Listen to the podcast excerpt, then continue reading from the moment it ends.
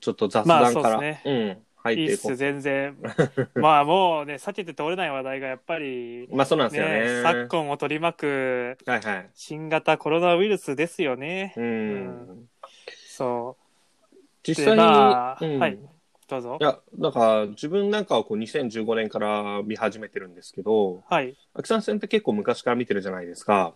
そうですね、うん。やっぱり、そうっすねと言っ てもまあ2004ぐらいからですけども見て初めて見たのは十ただ分昔ですね。うん。シーズンを通してずっと見てたわけじゃないんですけれどもうねん。まあ、ははいい、はいはただ、まあ、今回みたいな、やっぱ、事態っていうのは初めてですかい。いやー、そうですね。疫病、 疫病っていうか、そ うですね。感染症は珍しいですよね。な記憶にあるのは、んうん2010年かなんかに、はいはい。あの、アイスランドの火山が噴火して、ああ、なるほど。それで火山灰が滞留しちゃって、うんヨーロッパの飛行機が全く飛ばなくなってしまったとああ、いうこなるとがあって、あの、ちょうどそれがアルデンヌクラシックの真っ最中だったんですけども、ほど。うんうん。アムステルゴードレースに、あのー選手とかスタッフとかが来れないから、うんうん。なんか、あんまり人数が揃わずに出てるチームとか、えあーーと出ないチームあったのかなな、みたいな混乱はうんうんあったなって記憶してますね。ううんん。まあ、ちなみにその時勝ったのはジルベールなんですけ ど、あ、2010年。2010年。確かさ、あーハットトリック。の時だったと思うんですよ。違ったかなうん ?1 年違う、一年ずれてたかなちょっとごめんなさい。そこは記憶に、ちょっと記憶違いあるかもしれないですけども、ちゃんと調べてないんですけども。その頃ですね、2010か11年かなんかに。は。ないるほどうん。なるほど。だからそれ以来の大混乱って感じですかね。そのでもその時も別にレース中止とかなってないですからね。っっていうことですよ。ね。うん出れない選手が何人かいたってぐらいですもんね。はいはいはい。うそうなんですよ。だから、噴火はいつだろうな、アイスランドの噴う火。んえーっと、2010年ですね、やっぱり。うんうんだから、ジルベールはハットトリック2011年か。だから、10年、普通に勝ったんですよ、ジルベールが。うん。 それもすごい。 なんなん何度か勝ったんですよ。えジルベールで合ってるから。アムステルゴールドレース、ジルベール何な回ん勝ってんかだ、ろそ、その時の、う。うんその時、あの頃って、J スポーツからあのはいはい DVD が発売されてたんですよ。アルデンヌクラシックとかあーも。そうですね、確かに。で、僕、な、何を血迷ったのか、その、あんまり選手とか揃ってないアルムステルダムゴールドレース の、買ったんですよね、D、DVD を。 なるほど。はい。しかも、正直見どころ最後しかないし、みたいな感 じで。で、最後にね、あの、今と違って、何でしたっけ、うんカウベルグの上り、登ってフィニッシュみたいなレイアウトだったんで、 はいはい。まあそこでドカーンといったし、うんうん勝つみたいな感じだったと思うんでよかった。2010年ちゃんと勝ってま すね。うんえーまあでもそういうあれですよね、あの、は DVD いとかまた、バラ売りとか、ね、いや、採してほしいっすね。採算取れないのは分かってますけども。取れないですかね、やっぱ り。結構編集って金かかるもんなんですかね。そうなんでしょう。なんか DVD 化するのに、またうんうんお金発生したりするんですかね。ああ、権利的な問題もあるかもしれないっすね。確そうかなんにだ。ろうな。あのー自分系のツールのやつは、えー結構持ってるんですけど、2012年ぐらいから持ってるんですけども、おあとなぜか2009年が持ってるんですけども、 おー2009年は面い白いっていう噂だったので、じゃないですか。そうですね。いろ んな、いろんな意味そうでそね。うそう。 ただ、あの、他に持ってるのが、まあ、2014年のジロデイタリアだけは持ってるんですけども、おうんお、それ以外は、最近、ジロも出てないっすよね。あ多全分く出てない。多分2014年のそれがラストなんじゃないかな。あ、それが最後っすか。 2015年もね、面白いので、2015年も発売しジたロらそうっすよね。欲しいんですけどうん。も、多分ないんですよね、確ああ、なんか、権利的な問題なんですかね。それか採算か。うんまあ、今はもう絶対一郎は厳しいでしょうしね。 今はね、もう、完全に J スポーツ離れちゃってますからね。うんまあ、ちょっと来年なんとかしてほしいところですけどね。ね、そうですね、うんそこはね、 うん。まあ、やっぱね、あのーこういうこと言ったらあれかもしれないですけどもね、はい。やっぱ綺麗な画質で見たいっすも んね。まあそうなんですよね そうそうそう。あとは、なんかこう、好きなタイミングで、好きなようにこう、なんでしょう、いやこうまさしくもう一回再生したりとか。うん。本ま当あそそううですね、うん。なんですよね。ていうのはあとやっぱり、根強いのが、はい録画したいって人たち多いですからね。ああ、そうですね。確かに。多分我々オンデマンド民だと思うんですけど、うんうん、結構やっぱり、あのーケーブル放送で、うんうんうん。テレビに映してそれ録画するってや方も結構多いらしくて、うんうん。うん、だからやっぱりそういうのがいいなっていう意見も目目にしますね。それは、いつまりダゾーンじゃなくて、やっぱり J スポーツで放そ送うでしてすね、ほしい J ってことスポーツならでうんはですよね、それは。なるほど。うん。 ですね。まあ、本当に、た だ、まあ、あまりね、あの、これを思ってても、口に出してない人も結構いると思うんですけども、あはは、はいはいは結い。構あの、ある意味で、まあ、今年がダゾーンはい撤退の年でよかったかもなっていうの は、なんかあるかもしれないそうそういや、マジで、それはみんな口にしたいでね、思ってるはず。そうなんですうよ、ん。結果オーライじゃね結じゃね果くらいな感じで、そう。いや、うんわかだから 結局、まあ、後では話すかもしれないですけどうも、んまあ、やると思うんですよ、結構、いろんなレース。重要なレース、うんロンドとか、 そうですね。パリルーベとかははいやると思うんですけど、なんか、そうですね、あの、ダゾーン、ダゾーンが無駄に、こう、批判されるのは避けられたのかなって気は、うん。なんとなくね、先延ばしになってるのかもしれませんけども。そうですね。そあうそうとそう。は、この1年でなんとか J スポーツがいろいろ体制持って直して、はい。来年どうなんでしょうね。できるのかなまあ、なん昔かやでってすかねた放送ぐらいはちょっと復活させてほしいなとは思いますよね。うんけどなんかその RCS、理事長とか主催してる RCS が、はい。まあ相当こう、えーテレビし、なんて言ったらいいんですか、放送権のうんうん。お金、契約金的なものをうんうん。釣り上げてきてるっていう話は、ああー、なるほど。なんか聞きます、聞きますっていうか、うんはそうらしいんですよね。うんうで、ん実際それで、ちょっとごめんなさい、これをうろ覚えなんですけど、オランダがなんかが国内でその放送権変えずに見れないみたいな、ああ、なるほ ど。資料が見れないみたいな国がヨーロッパにもあるらしくて、まあなんマジかっ、すか。そうそうそう、なので、で、その辺が問題です よね。うん。なるほどね。そうそう。ダゾーン、気前よく金出してくれてたの にな。そうなんですよね。せっかく。そうっすよ。うんまあまあ、しゃあないですね、ちょっと。でも、そんなに、あの、ダゾーンのなんか、えっ、と、視聴者数とか、はい。視聴率的なデータ公開してましたけども、はいなんかそんなすごく悪い数字じゃないように見えたんですけどね、サイクロです。うん。まあ、どうしてもサッカー、野球に比べるとっていう感じなんでしょうね。まあね、うんそれはねって話なんですけ ども。そうだ、でもバスケの次ぐらいですよね、確か。サッカー、野う球、んバスケの次ぐらいだったと思うん多分。で。うん。で、確かあれ時間だったと思うんで、その再生時間あ、だはいはいはい。ったと思うんで、まあサッカーとか野球に比べたら試合数、レース数も少ないじゃないですか、多分合計値っていうのまあそうはです。よね。野球なんて1日3時間 が毎日6試合はあるわけですから。そうなんですよね。そう、そういう単純に数でっていうところも比較すると、かなり頑張ってんじゃねえかなと思うんですけどね、うんどうなんですかね。だから、あの、サイサイクロドレスファンで、ダゾーン入ってる人、もう解約した方がいいっす よ。本当に影影響を与えるためにがっつり解約して そううそう。んあーちょっとやっぱ自転車やめたら、めっちゃ人やめたんだけど、みたいなうん方がいいんじゃないですかね。いやサッカー見たい人はみ見見続けるのしょうがないと思うんですけど、しょうがないっていうか、みそれは見ていいと思うんですけど、全然ね。うんもう他に目的なくてダラダラ入ってる人いたら、やめた方がいいっすよ、多分。 まあ、 主張する意味でね。そうそうそうそう。やっぱそういうね、数字が全ての世界なんでしょうね、その辺は。うんいや、俺もそれをしたかったんですけどね。はい。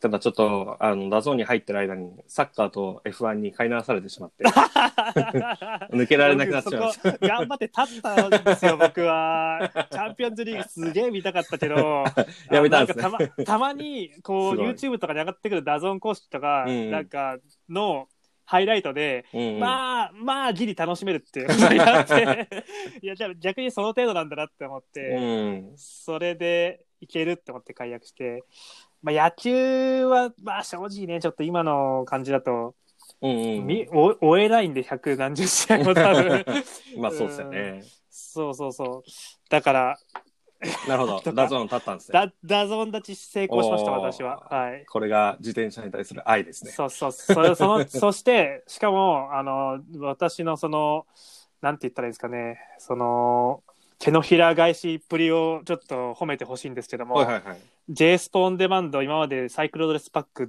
月額1800円はいはい。プラス税みたいなの入ってたんですけども、それを2400円の全部パックに入り直したんですよ。す ごい。あれ、じゃあ、自転車以外もなんか見ようと思ってるってことですかそうっすね。おそれが僕はプロレスですね。アメリカのお。 WWE。へープロレスの話今まで一回もしてなかったじゃないですか。そうなんですけど、実は、これ、サイクルドレスにはまったきっかけの一つでもあるんですよ、プロレスって。はい。だというのも、野球がもともと好きで、はいはい。えー野球観戦するためにケーブルテレビ入って、はい。 j コムですね、j コム入って、まあ野球見てたんですけど、はい。野球やってない、こう、まあ、えー休日の昼間とかに、はい。ざっとこう、ケーブルのチャンネルザッピングしてると、まあうん J スポーツのね、1、2、うん3とか、当時 J スカイスポーツとかだったかな、うんあって、まあその中で、パラパラ見てて、面白いなって思ったのが、実はこの自転車と WWE だったんですよ。えー、ちょうどその頃 WWE と自転車見てて、はい。で、そうですね。最近は全然 WWE とか見てなくて、で、ダゾーンで、ちうんはいょっと一時,、一時期あったんですよ。だあの WWE も。あーあったかもしれないな。はい。そう、一時期あった、あって、その時にちょこっと見て、ああ、やっぱこんな感じいいなと思ったし、いつの間にかやんなく なってて。そんで全然追ってなかったんですけども、まあちょっとこの際、J スポーツでいう、頑張れっていう意味も込めて、 少しね、課金額を増 やして、えー何見よっかなって思った時に、まあ、えーそうですね、それで。す。プロレス、あと、えーラグビーもちょっと見置いたか、置いたかったあんで、。そうですね。ラジオやってますね。そ確しかてに 全。 然ね、始まってすぐ、ね、なくなっちゃったっていう か、まあ、中断っていうか、そうなんですよねね、延期になっちゃったんであれなんですけども。うんそうそう、ということで、私はですね、今、J スポーツのオンデマンドフルであー入ってるんです。なほどよ。 何の自慢だった話なんで すけど。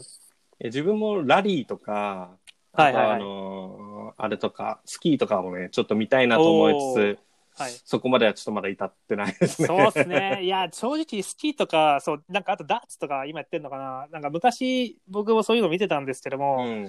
なんか、何にも見る見るものがないときに、うん。つけっぱなしにしとくのに適 した、適してるなって感じなんですよね。うんそのうんあまり興味がないジャンルのはいはいはい。スポーツのあー動画っていう意味でですよ。うんそのスキーがつまらないとかいう話じゃなくて、うん。そんな、ざっと見る程度だったら、うん、なんか流し見ぐらいがいいかなと思うんですけども、このオンデマンドってかなり主体的に選ぶじゃなあ、いですか。そうそううそうそうそう。そうですよね。流し見って感じじゃないじゃないですか。うっん。てなると、まあ、やっぱり狙い撃ちになっちゃいますよね、どうしても。っていうのはありますよね。うん、そう思いますね。腰据えてみようっていうタイプになっちゃいますね。なので、あの、プロレスいいっすよ、結構やっぱり。エンターテインメ ント、本当にこれぞエンターテインメントっていうものを追求している。るので、えーいろいろ勉強になります。やっぱエンターテインメント、うん。エンターテインメントじゃないですか。我々がやってることも一つの。そうなんですよ ね。うん、そういう意味ではやっぱ勉強になりますよ、とても。うん、そういった中で生まれたのが、あの、サイバナ読み本の、はあい。れなんですね。あの、サイド A、サイド B なん ですね。あまあまあまあ、そうです ね。サイド A、サイド B です。まあまあ、そうですね。なんか、そう、エンターテインメントっていうところを考え、いつも考えてて、うんうん。やっぱそうですね。こう、なんだろうな、もちろん、なんて言ったらいいんですかね。えー本気のレースっていうのはもちろん大事じゃないですか。その、うん本気の戦いっていうのは、スポーツってそういうもんじゃないですか、基本的には。 うん。でもやっぱりエンターテインメントラジオは、こう、見せるって側面も少なからずはあるわけなんですよね。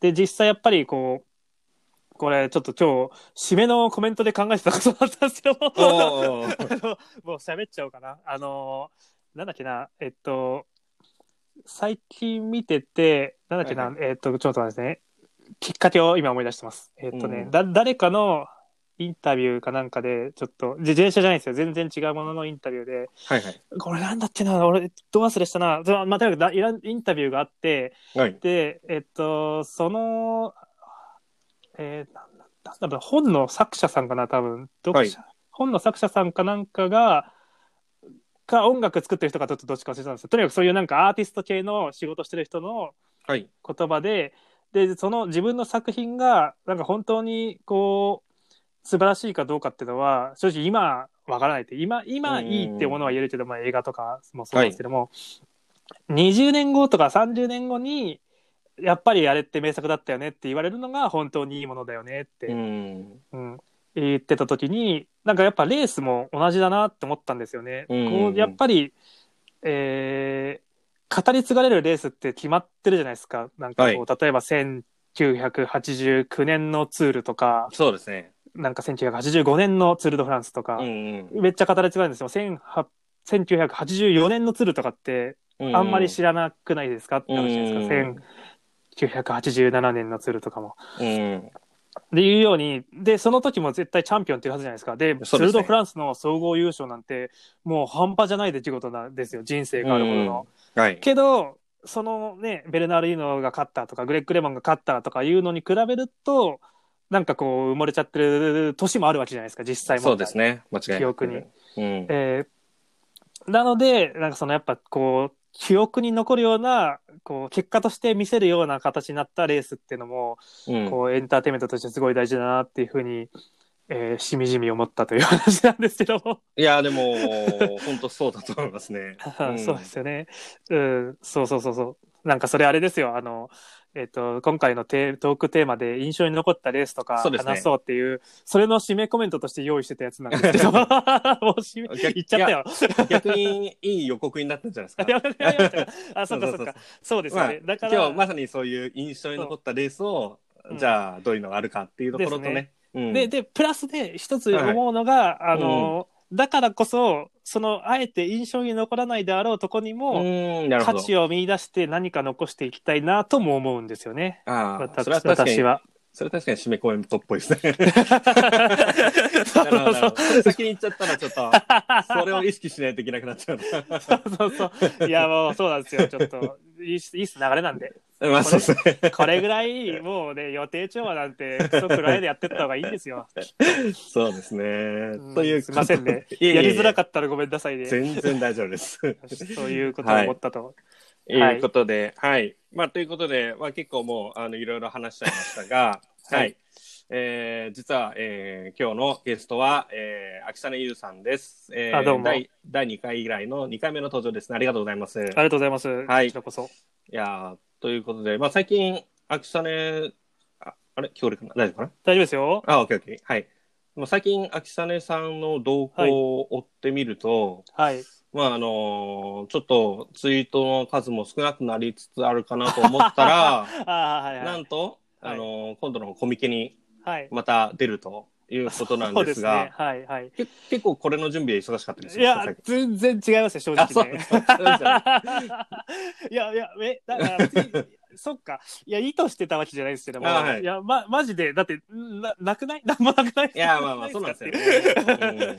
そうそうそう。いや、やっぱだから、レースがないとね WWE とか見てましたよ、僕一 緒じゃあでも別なるほに、どこうね、誰々がめっちゃかっけえとか、いや、言いたいっすよ、僕も。レイ・ミステリオかっこいいなとか、言いたいっすけども、多分、あんまり共感してくれないだろう し、別にそういうの求めてないしって思って、うんうんあだから、なんだろう、結果としてだんまりになってただけなんですけども、そんなつもりはなかったっすよ、別そうにな。んですね。えめ結構割と普通にツイッター見てましたし、僕もでもでも本当に何もないじゃないですかっていうことで。いや、でもそうなんですよね。はい、そう、そういうことと。っすよ。だから今朝方ようやくこうねちょっと、えー、のデヘントさんがああ、そうですね。なんかミラノ・サンレモ代わりに。あのそうね、ベルギー国内をミラノ・サンレモっぽく走ってみたみたいなことをアップしてたんで、私面白いじゃんって思って。 そんぐらいですよ、本当に。いや明らかにミラノサンレモにゴツゴツしてそうな感じしますけど。 そうそうそう、まあ、LG ですもんね。うう、んん多分石畳とかありますよね、下手したらね。うん、まあそうですね。 わかんないです。うん、なるほ面白いですどねね。しかも別にデヘッドさん、そんなにミラノ・サンレモに意欲を燃やしてる人じゃないですもんね。確かに。 そうそうそう。ああんまりメインで出てないんですよね、こあのん人ま。ね、出てるかもしれないですけど も、ね、そんなにって感じですよね、多分ね。さすがツイッター芸人だ な。まあそうっすよ。でも、みんなが喜ぶこと分かってますもんね、 本当にね、デヘッドさん。うん。なんかジャスパー・デビストと一緒に走って そうそうそう、ジジャャススパパー。ー・デイビスと一緒なんですよね。ああ、ウェレスじゃねえんだと思いましたよね、ちょっとね。まあ、デビストは確かにミラノ・サンレモっぽいところありますよまあね。そうですね、うんで終盤まで生き残りたいですよしうんうんう生んき残れたら発射台にもなれそうですし、うんねえーそんな選手ですよいね。やーちなみに、今年どうですかミラノ・サンレモ、はい、本当にやってたとしたら、はいはいはい誰が、誰が勝つと思いますあー自分はサガン、まあ、かおガンサガン半な分るほど3分の1願望込みなんですけども、うんそうサガンかなって予想してたんですけどもちなみにやっぱなんか逃げ切りか、アタックかどあっちだとーどどちらもあ、逃どげ切ちりらかもスプリントか。うんどちらになってもサガンかなっていうああ、なるほど、なるほど。 そうさあどちでらもになっても絶サガ対ンかなっていう絶対サガン多分、アタックはしますよね、コスリーランレモで。そうですね、うんそれになんかこう、サガン、サガンって言われてない時のサガンって怖くないですかっていう。あうーん確かに確かに。うんで、今そのモードに入ってるなっていうのをすごい感じてて。状態悪くないと思うんですよね。そうですそねの。全うん然パリニュースもすごい良かったですう。し。うんん。そうそう。だからいやサガンかなって思ってたんですけど。うん。確かアッカーマンも一緒に出る予定だったはずなんですよね。ですね元々。うん。あー、我慢はどうす かね。普通に考えれば、まあミラノサンレモに適性あんまりなさそうですよね、アッカーマンですよね。まあでもワンで勝ってたりするんですけど、ちょっとやっぱ、ミラノさんでもは特殊っすよね、長いし。うん。うんちょっとやっぱりクラシック系の適性がないときついのかな、結果としてっていうことなんですけども、うんタフタフじゃないと無理っていうそうなんですよね。感じがしますよね。フルウェーヘンも、まあ、あんまり勝てそうにないイメージありますもんね。そう、ユアンとかもそうなんですよ。うん。いや、ヨアンはいけると思うんですよ。あ、本 当ですか確にうん個個人人的あなまあま願あ望確かにね、ユアン、うミラノさんでも2位とかなってたことありましたけど。そうなんですよ。あ、そっかそっか、そういうイメージか。あーごめんなさいね。なんか僕、ユアンは、こう、なんだろう。ワンデーに強くないイメージがすごいあいるやんで、。それは結構あると思います。 そうっすか。 あそれはあるんですね。そうそうそう。あでもそっか、ユアン。あ、じゃうんあ、すずさんはユアン推しでした結構。え願望では言わんですね。なる ほど。そうだったんですね。いやー、わかんない。ユアンは本当にわかんないんだよな、その辺の。でも、ワンデーレース強くないイメージと言いつつも、別に勝ってないわけじゃないんですよね。あのー、なんだでしたっけ。8月のレースかなんかも分か勝ってたし、確か、ドイツのレース。ロン、ロンあ、ドイツ。えー、あ、確かに勝ってましたよね。なんでしたっけなんか勝ってましたよね確かそう。エッシュボルンじゃない、エッシュボルンはあれか、ゴア縛るんじゃなくて、あえーなんか8月ぐらいのドイツのレース。ありましたねハンブルそう、ハンブルグ、ハンブルグクラシックだそう、それあ、サイクラシックか。そう、サイクラシシックハンブルとか、かなんか買ってましたし、あの、春先のクラシカド・アルメリアとかいう HC クラスのやつとかも買ってましたし、別に勝ってないわけじゃないんですよね。でもそうですなんねか、なんかワンでやらかすイメージ、なんか、しあれ集団にもいねえじゃんみたいな時があるイメ ージ。ック安定感ないですよね。そうっすねなんでそう、そこがう、んステージレースのスプリントはすごい信頼してるんですけど、すよね。うんなんでとなるとちょっとギャンブルかなって感じ。だから、プロサイクリングスタッツのゲームだったら入れないかな、私はって感じです かね。わかんないですけど。うん、ちなみに、サイ、あ、そうですね、サイクラシックハンブルクは2016年か。結構そ昔れですね確。か1位が誰か、車高車高かなんか取られて、ユアン繰り上げで勝ったやつだと思うんですよ、確あか。、そうなんですね。なるほ確ど。か。違ったかな。誰だっけな、それ、車高取られたの。ブアニかな、うんニッツォかな、あー誰だっけな。とりあえず、先頭集団の最後尾につけられてるのはブアニーですね。あジャブアニだ。ジャブアニだ。そう。ね、あの、車高とか車取られで広角になると、大体その集団の一番後ろにた。 そうっつすけらね。れるんで。じゃあ、わかブるアってニいうだ、確か。 うんそうそう、それだ。それ、それ。なるほどね。うん。っいやーと、ていう感じまであ、すかね。ちなみにあれですよ。あの、自分が YouTube でやったミラノサンレモは、は結構い。意外な勝あ、そ者。れまだ見てないんですよ、ちょっと。ちょっとまだ見てないんで。いや、でも言いたかったら全然いいっすよ。ぜひあの、宣伝 を。 あ宣伝ですね。じゃあ、ちょっあいやと楽しみにしときます、僕。そうです、そうでんす。はい。ちょっとまだネタバレはしないでおくので、じゃあ、わかりました。ちはょいっと、僕もまだ見てないんで、それ。ぜひ皆さんよろしくお願いします。やばい、いいっすよね。そのシミュレーション楽しいっすね。うん。で、結構うまくできるんですよね。へえ、そうなんですうね。ん。いや、実はあのーストラディビアンキもそれやったんですけど、はいはいはいは1い。回目の収録が、うん。あのーなんかちゃんと音声が取れてなくて、うん。えーリテイクしたんですけど、はい。その取れてなかった1回目が、はい、ちょっとあのジャスパー・デブイストが逃げに乗ってて、おうそのままジャスパー・デブイストが 逃げ切るっていう、マジっすかマジっすかそれ。やばいすげえバックダンスじゃん。はいやばい展開になって、全然そう想像してなかったんで、はいはい。あの、え、それ、集団何やってたんですかその逃げを逃がしちゃうなんて。なんか残り20キロで2分ぐらいあって、何や、えーどうどうだろうと思って、ずっと集団見てたら、あはれっい。て、パッて見たら、 もうジャスパー・デブイスとか、こう、なんか漢方広場登ってるみたいな。えー、え、独走でってことです かそうそうそうそうえ単ずっと単独逃げだった。に逃げてて、ラスト15キロとかそれぐらいであー抜け出したんですよ。はい。あの辺もぼボコボコしてますもんね。そうそうそう。あの、はいまあ、はい一はい般的なアタックどころで、う。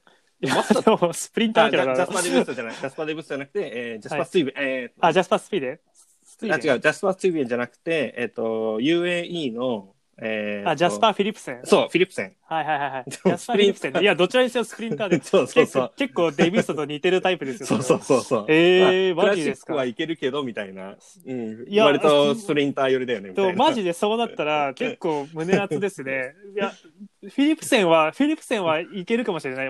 あいる、やあると思います。うんだかうんら、そういう覚醒の仕方面白いなと思って そ。うそうそう。いや、あると思うな。でも、ねえ、いや、ウケるな、そ れうは。んそれはちょっとお蔵入りになっちゃったんですけども。そっか。ちょっと、じゃあ逆にちょっとそれ特殊すぎて、そうそうそう。 これゲームだろってなっちゃうんで、よかったかもしれない。そういなやんゲでームだろす。っそておれはかしいんだけ結ど構ありまおす。かしいんだけどな、そのコメントな。うんで、リテイク、の方は、いかにもそれっぽい。いや、でもね、本当そういうのあるんですよね。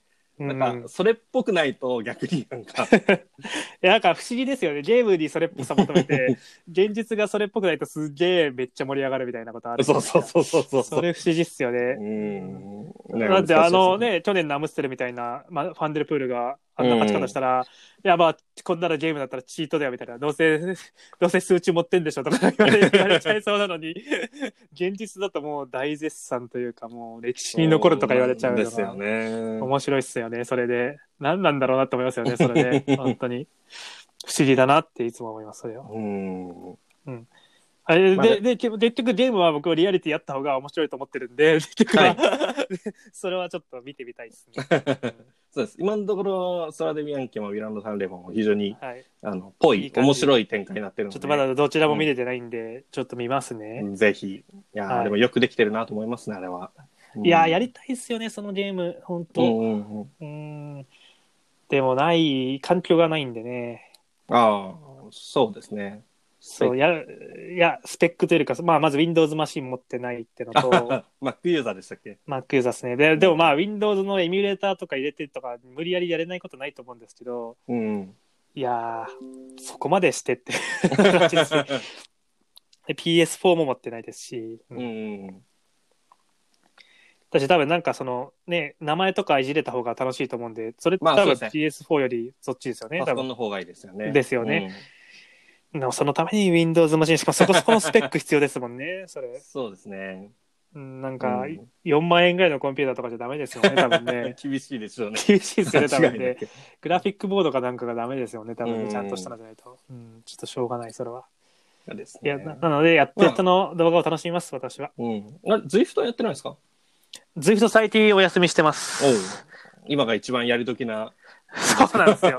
そうなんですけども、ちょっとお休みしてますね、うんズイフトは。そしたら、えーちょっと今日のテーマなんですけども、はい。はい、えー基本的には一つ目として、まあ、ちょっと3月、まあ、はい一部ちょっと2月末含みつつのレースの振り返りと、はい。はい、あとは、えーちょっと最、あの、まあ、これまでの中で特に印象に残ったレースっていうところ、うんまあ、このレースのない時期ですので、そうですまあね、。いろんなところでもう昔のレース振り返りとかも、はい。結構海外のメディアとかでもやってるので、まあ、ちょっとそれのノリで、えーなるほちどょっと互いのね、印象に残ったレースとかをはいちょっ。と振り返れればいいかなと思うんですけど、えっと、まず、まあ、ちょっと、まあ、この、えーリングスライドレディオ、はい一応ですね、あの、海外ロードレースのレビュー、はいプレビューを、そうですよね行うっていう、あの、そうですよ名目でですね、スタートした中でですね、いやーちょっとまそうですあ、あの、あんまりやれてない部分もあるので、ちょっはといそれっぽいことを、あの、アリバイ作りやっといた方がはい。いや、大事です。網羅性が大事です、それに関しては。はい。で、えーまあ、一応あの、前あの、アイフィリップさんの時にね、あの、2はい月レースの、まはいあ、はい中旬までですけども、ちょっと振り返ってて、まあ、はちょいっと UA ツアーとかやれてないんですが、まあ、ちょっとあんまり全部やってるとあれなのそうっすで、ね一応ですね、3月のレース振り返りということで、はい。これはちょっと、あの、秋雨さんと語っておきたいなと思ったのが、はえーまあ、2月実は末になっちゃうんですけども、えーオンルプネットニュースブラッド。はいはいはい。まあ、個人的に結構、秋雨さんってクラシック好きっていう印象があるんですけど、まあそうですね。クラシック好きっすよ。で、やっぱりそのクラシックの開幕戦としてのオンルーいプだやかーやっぱワクワクしますよら、ね。そうですよこう。ね。集団が徐々に減っていく感じと かが、本当に。ちなみに、あの、昔のオンループと今のはいオンループってどっちが好きですか、あの、コース的な意味で。あ、いや、全然今の方が好きっすね。やっぱり、終盤にアップダウンがあった方がいいっすよね。うん。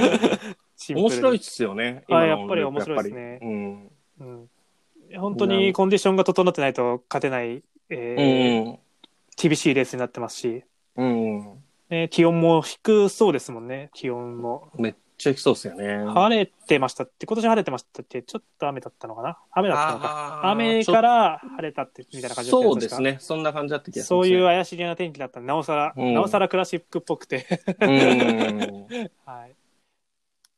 そうですね。で、まあ、今年のオンルーペットニュースブラッドは、まあ、やっぱりあの、今のオンルーペットニュースブラッドの特徴としては、い残り17キロあったかな、うんうんの、えーカペルミュール。はい。えーそこから、えーまあ、ボスベルクがあって、えーまあ、フィニッシュするという、まあ、うん。いわゆる昔の2010年のあのカンチラーラ爆発の時と同じような、昔のローズ・ファン・フランデンと同じフィニッシュラインを、はい。まあ、再現しているのがここ3年ぐらいのオンループなんですけども、はいはいえーただ今年、まあ、じゃあカペルミュールで決まるかっていうと意外とそうでもなくて、はい。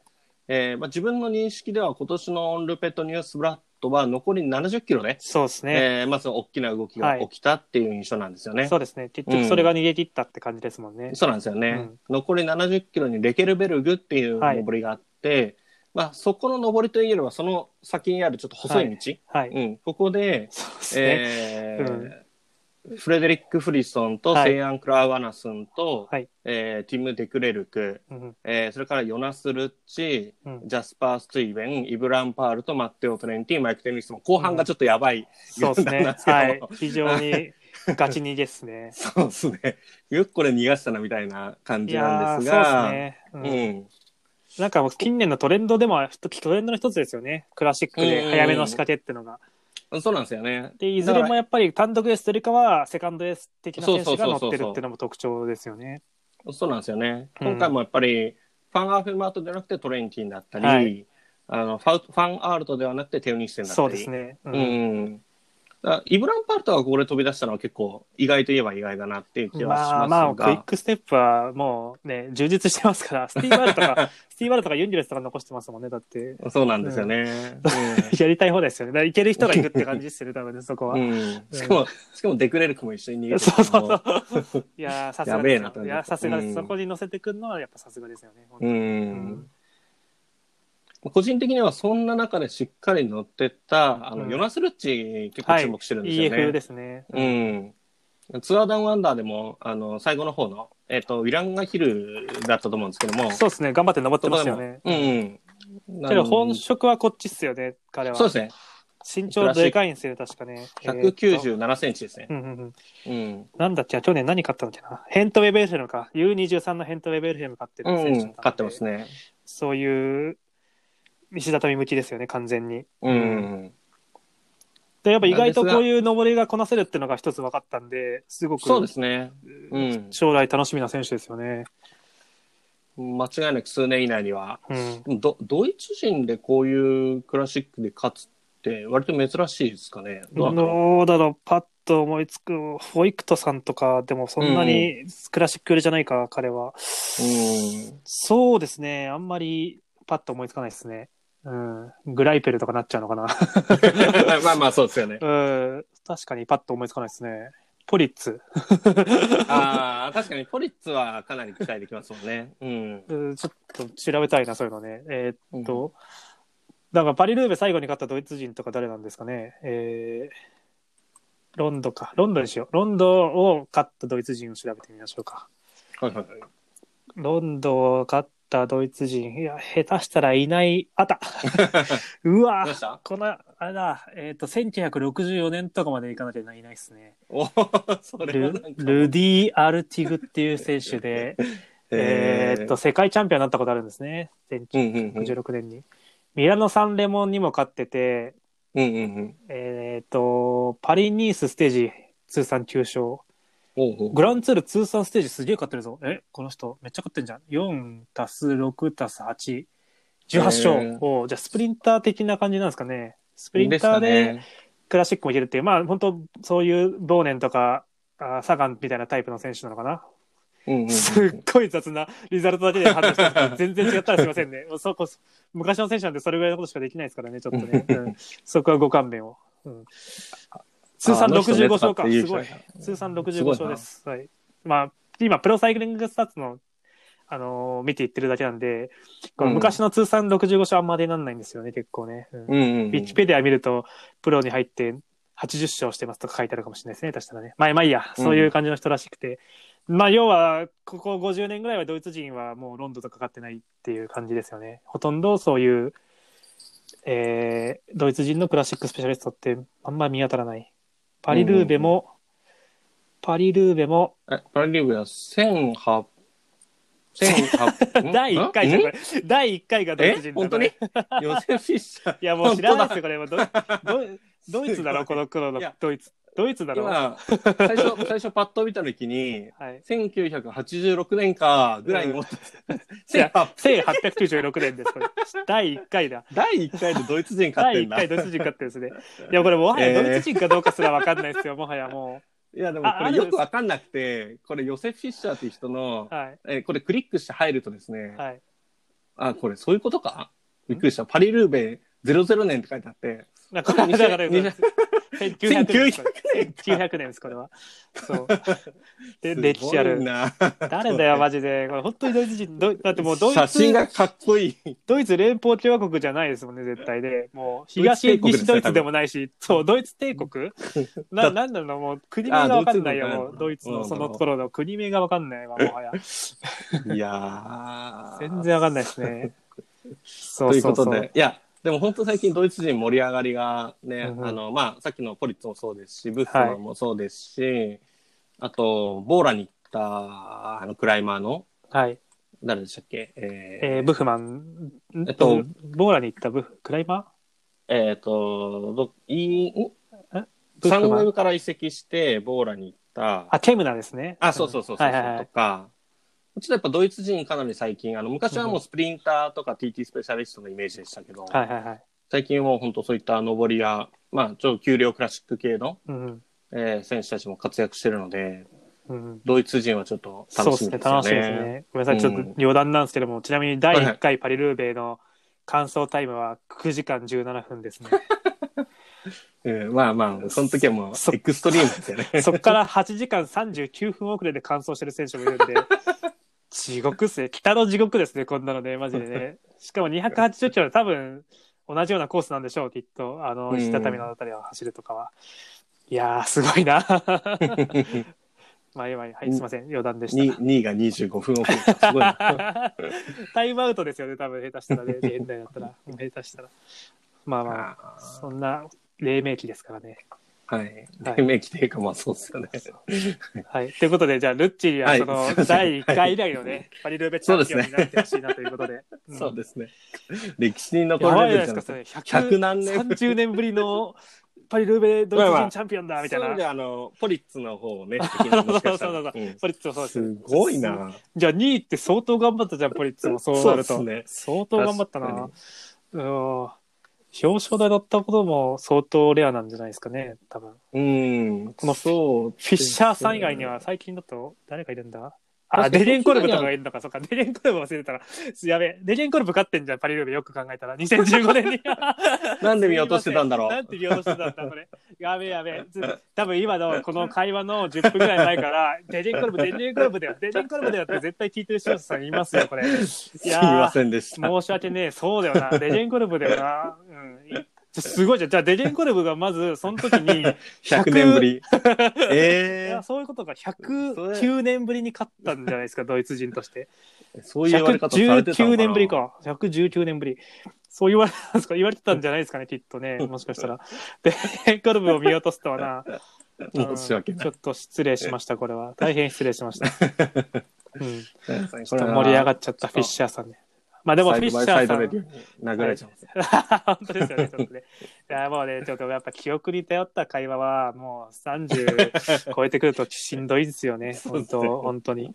2000いや2015年も5年前ですからね。 5年前ですからね、ちょっと遠い、遠かったということで。ごめんなさい、デジェンコルブファンの皆様、本当に失礼しました。ははい い。。ということで、ちょっとオンループに戻りましょうか。はい、戻りましょう。はいまあ、えーそんな感じで、えーまあ、ヨナス・ルッチは、ただちょっとその後にすぐ、えー脱落したんですが、えーまあ、その後、えーまあ、結局、その後のこの8名、7名から、えー縮小させたのは、えーおあのカペルミール。はい。で、えーここに入った瞬間に、ジャスパー・スティーベンが結構いい感じで、ガシガシ登っていくんですよね。そうですね。うん。そこにイブランパールとかなんとかついていって、うんちなみにまあそこまでも結構デクレルクはかなり頑張ってて、はいはいあのまあ、デクレルクの頑張りのおかげで集団に捕まえられなかった感はすごかったんですけど、そうですね、大きかったですね、本当に、そうですね。んただね、カペルミュール入ったタイミングでデクレルクはちょっと脱落しちゃったので、うんうんえーまあ、ジャスパースイベント、イブランパールとか抜け出し、はいまあ、頑張ったのはこの後、セイアン・クラワナスンが、はいえー遅れて登っていくんですが、なんとか後で追いついてきて、えーで、その3名による、まあはい最後のスプリント、うんうんうんえートレンティも頑張って単独で追いかけてたんですが、届かずとそうですね。いうような展開だったんですが、どうでしたかね、このオンループ、秋雨さんから見て。そうですね。やっぱそのトレンティンとトゥーニッセンがあのあまりにも強いんで、振り払いたいじゃないですか。うんうん、でどうすんだろうなって言ってたら、 単純にパワーで振り落としてったのが、で、なんか、本当にコンディションいい二人なんだなと思いましたよね、そこは。ランパールトとスティーベンですけども。で、まあ、ススティーベンがもう抜群のコンディションでしたね、本当に結果からすると。うん。実際、ランパールドが、こう、カペルミュールでちぎっていくならわかるんですけど、はい。スティーベンが逆に先行して、うんえーむしろランパールドが頑張ってついていくみたいな、はい。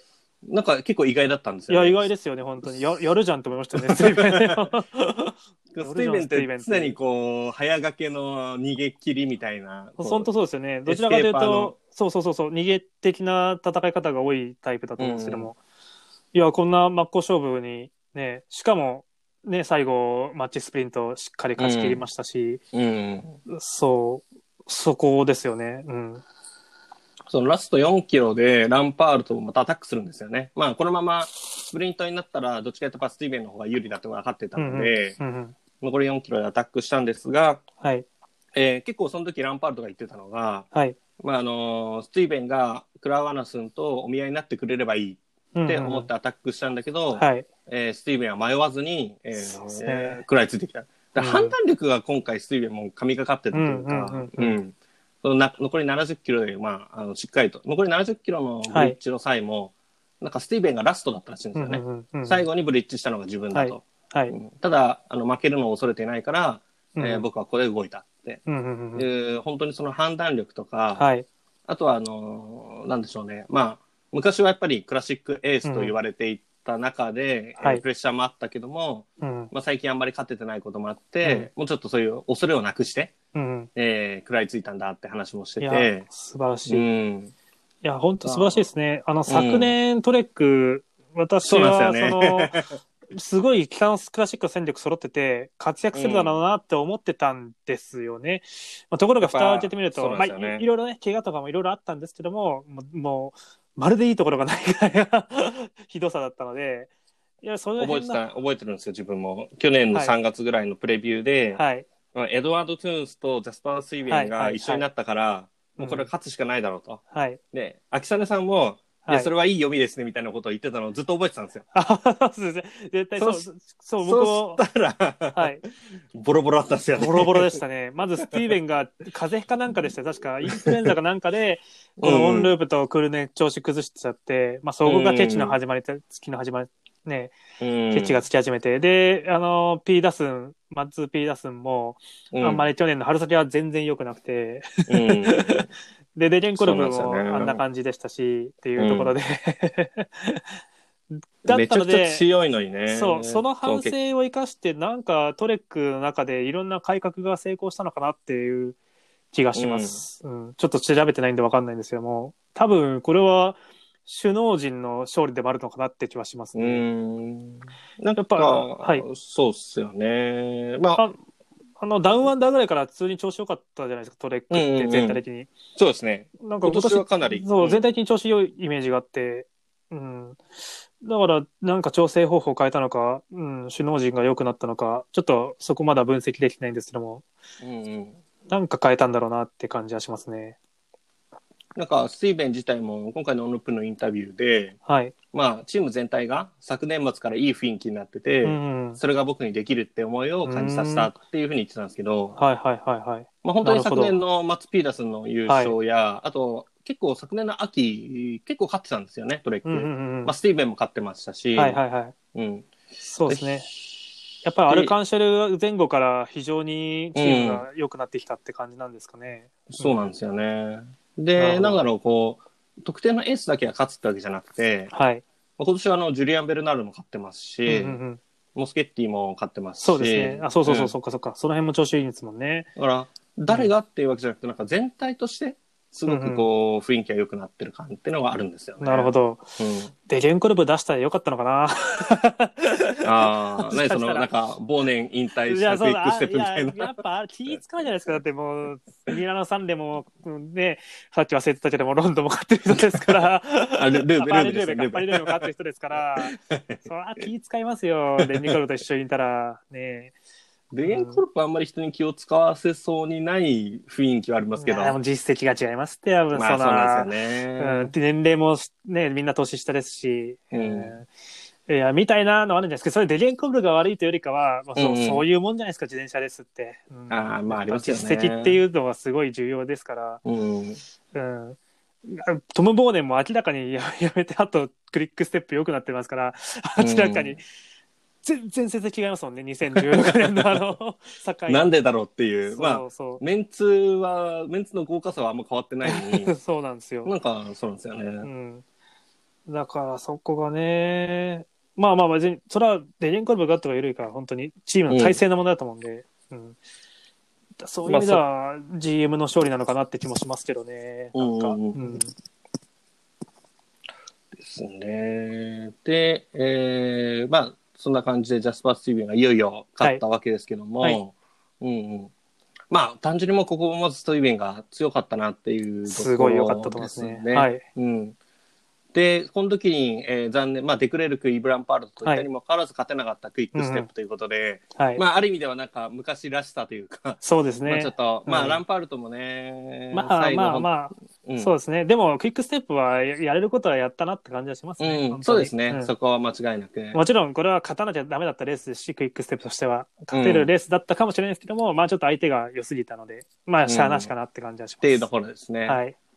で、まあ、そんなクイックステップの、こう、リベンジというか、はいえー果たしたのが翌日うのんクルネブリュステルクルネというそうとですころで、ねここもすごかったですいね。やいやいや、これ はね、いろいろありましたね。うん、まあ、これ、クルクルネブリュステルクルネは自分あんまりちゃんとは見てないんですけど、はいはいはいはい。うん。まあ、基本的には残り20キロぐらいだったかな。で、 30キロですねえー残り30キロか。自分ちゃんと見てたんで、じゃあちょっと話すと。。あぜひぜひお願いしますす。まあ、はいあの、結構中盤から終盤にかけて、細かい動きはあったんです、いろいろと。うんうんけど、な結局、決定的な動きはならないまま、まあ、集団はずっとこういて、で、2でが2人か3人ぐらいずっとうんうん走ってたんですね。はいで、それが2分ぐらい先に行ってて、で、残り30キロぐらいのところで、あのーアスグリーンが、カうスんうパーんアスグリーンが、え飛び短期飛び出してって、うんうんえー先頭の際に追いついちゃうんですね。はい。で、そこからはもう先頭2人は、2位出た2人はアスグリーンの月1入るんですけども、うんうんで、えっと、ロイ・ヤンスと、もう一人、なんだっけな、バレーだったかな、えーって選手がいて、えーボリス・ファレーですね。ボリス・ファレー選手ですか、うんいて、えーで、その、それを、その二人連れてくのしんどいじゃないですか、アスグリーンとしてうんは。はい。うん、なので、えー何度かアタックかけるんですけども、なかなかね、こう、ロイ・ヤンスがしぶとくて、なかなか落ちない。うんどっちだったかなファレー、どっちかが結構しぶとくて、なかなか落ちなかったんですよ。うんうんうんで、アスグリーン、なんとか3回、4回、5目ぐらいのアタックで、どうにか切り離すことに成功して、うんうんで、そこで結構ね、体力使っちゃったんで、逃げ切れるか微妙だったってのは、このアスグリーンの後日談なんですけども、うんうん自信なかったんですけども、えー最終的には3秒差で逃げ切ったと。うん。うん。なんですが、えーはいはいラス最後、あの、クルネ、クルネの最後ってほとんど平坦なんですね。はいはい。で、すもう集団はもう本当、4、50人は言い過ぎかな。結構大集団だったんで、はいえーアシストも相当残ってたんですね。特うんうんにグルーパーマ F デジあたりがアシストをかなり残していて、はい。えー F デジが最初最後の方はもうね、トレインを組んで、えーガンガン引いて、アスクリーンとのタイム差を削っていくとはいいうところで、あ、これは追いつくなと思ってたんですまよ。あそうで見てすねると、はい見てたら追いつくなと思ったんですけども、えーっとですね、交差点で、まさか F デジの、そ そっかそっかの、先頭を引いてた二人ぐらいがミスコースして、ありあましさっての方向行っちゃったんです よ。いその、それまでガンガン引いてた二人が急にいなくなっちゃったんで、そこで集団が一気に推進力を失ってしまって、たね、はい、結果的にアスリンが3秒差に逃げ切ったと。もちろん、その、えー後ろの方でローテーション妨害とかクイックステップやってたんですけども、でも本うん当、最後の最後は F デジががっつり、前うんえー固めて引いてたんで、そうですね。あれ、まそのままいってたら多分追いついてたんじゃないかなって思うんですけど、はあ、なるほど、なるほそうなんですよ。だから、F デジど。のあ2れ人はが。結構決定的だったわけですね。徹底的に僕はそう思いましたね。あれは、うん。ちょっとだ誰だったのかが、あの、リザルトからじゃあんまりはよくわかんなかったんですけども、まあでも、そうです ね、かなり弾ける選手。まあわかんないです。多分候補としていやは、ルドビグソンとか、えーそうでルガすねックとか、そのあたりだと思うんですうよ、ん候補としては。うん、ちょっと確証がな いです。いやーさすが F デジだな。あれはね、痛いですよね。そう。マジで。まあ、ただ、クイックステップはやっぱ結構数残してて、そうですまあねヤコブ、ヤコブセも待機してたそうなんですよ。だかうんら、アスリーもそれ言ってましたね。ヤクブセンがいたから、もう、あの、当たってくだけだってことで、うんえーガンガンいけたと。うん、別に仮に追いつかれても薬部線がいたから大丈夫みたいな。うんうん。まあ実際そんなシナリオも十分あり得たんで、うんまあ、ただそうですね、えー、ちょっと残念ですね、グループ F デージは。 そうですね。まあでも仮に追いついたところでって感じだったんですよね、グループうのんあれ、ページもこの時の F デージのエースはデマール誰だっけないや、デマーレいないですね。ササローがいたから、サローかキュキュングだと思うんですよ、多分ね、エースは確か。誰だっけなああ、そういう意味で。なるほど。そうそうそう。だから、なんか、そ、そんな真剣に追いかけてる割には、みたいなところはちょっと思ったんですよ、後々ね。思ったんですけどあーも。マルク・サローは DNF してて、フそうそう、だから、多分、ァビアン・リンハルそう、トかリンな。ハルトかキュングで行こうと思ったと思うんです けど、まあまあ、だから追いついたところでって感じはしたんですけども、でも真剣に追ってましたよ、本当に、ここはう。んうん。追いつきそうでしたしな、るほどね。いうとこまあ、ろでリしたンね。、リンハルトとかはちょっと、なんか頑張ってほしいですけどね。ファビアン・リンハルトうんはジャパンカップ来てますからね、4年前あ、に。そうでしたっけ、あはい。ー BMC のトレーニーとして来てて、うん。そそうかうなんそでうすよ。か。その後もイアム・エクスルシオールとかで結構ちょこちょこ勝ってて、うんねうんうんえーいい選手だと思いますよ。昨年のツールドスイスで結構上位に入ってたんですよね。なんか上位に入ったんでしたっけなんか。はいうん。トップ10には3、4回ぐらい、はいはい。えー結構上りスプリント気味のところでも入ってた印象ありますね。うんうんうんうんうん、本当だ。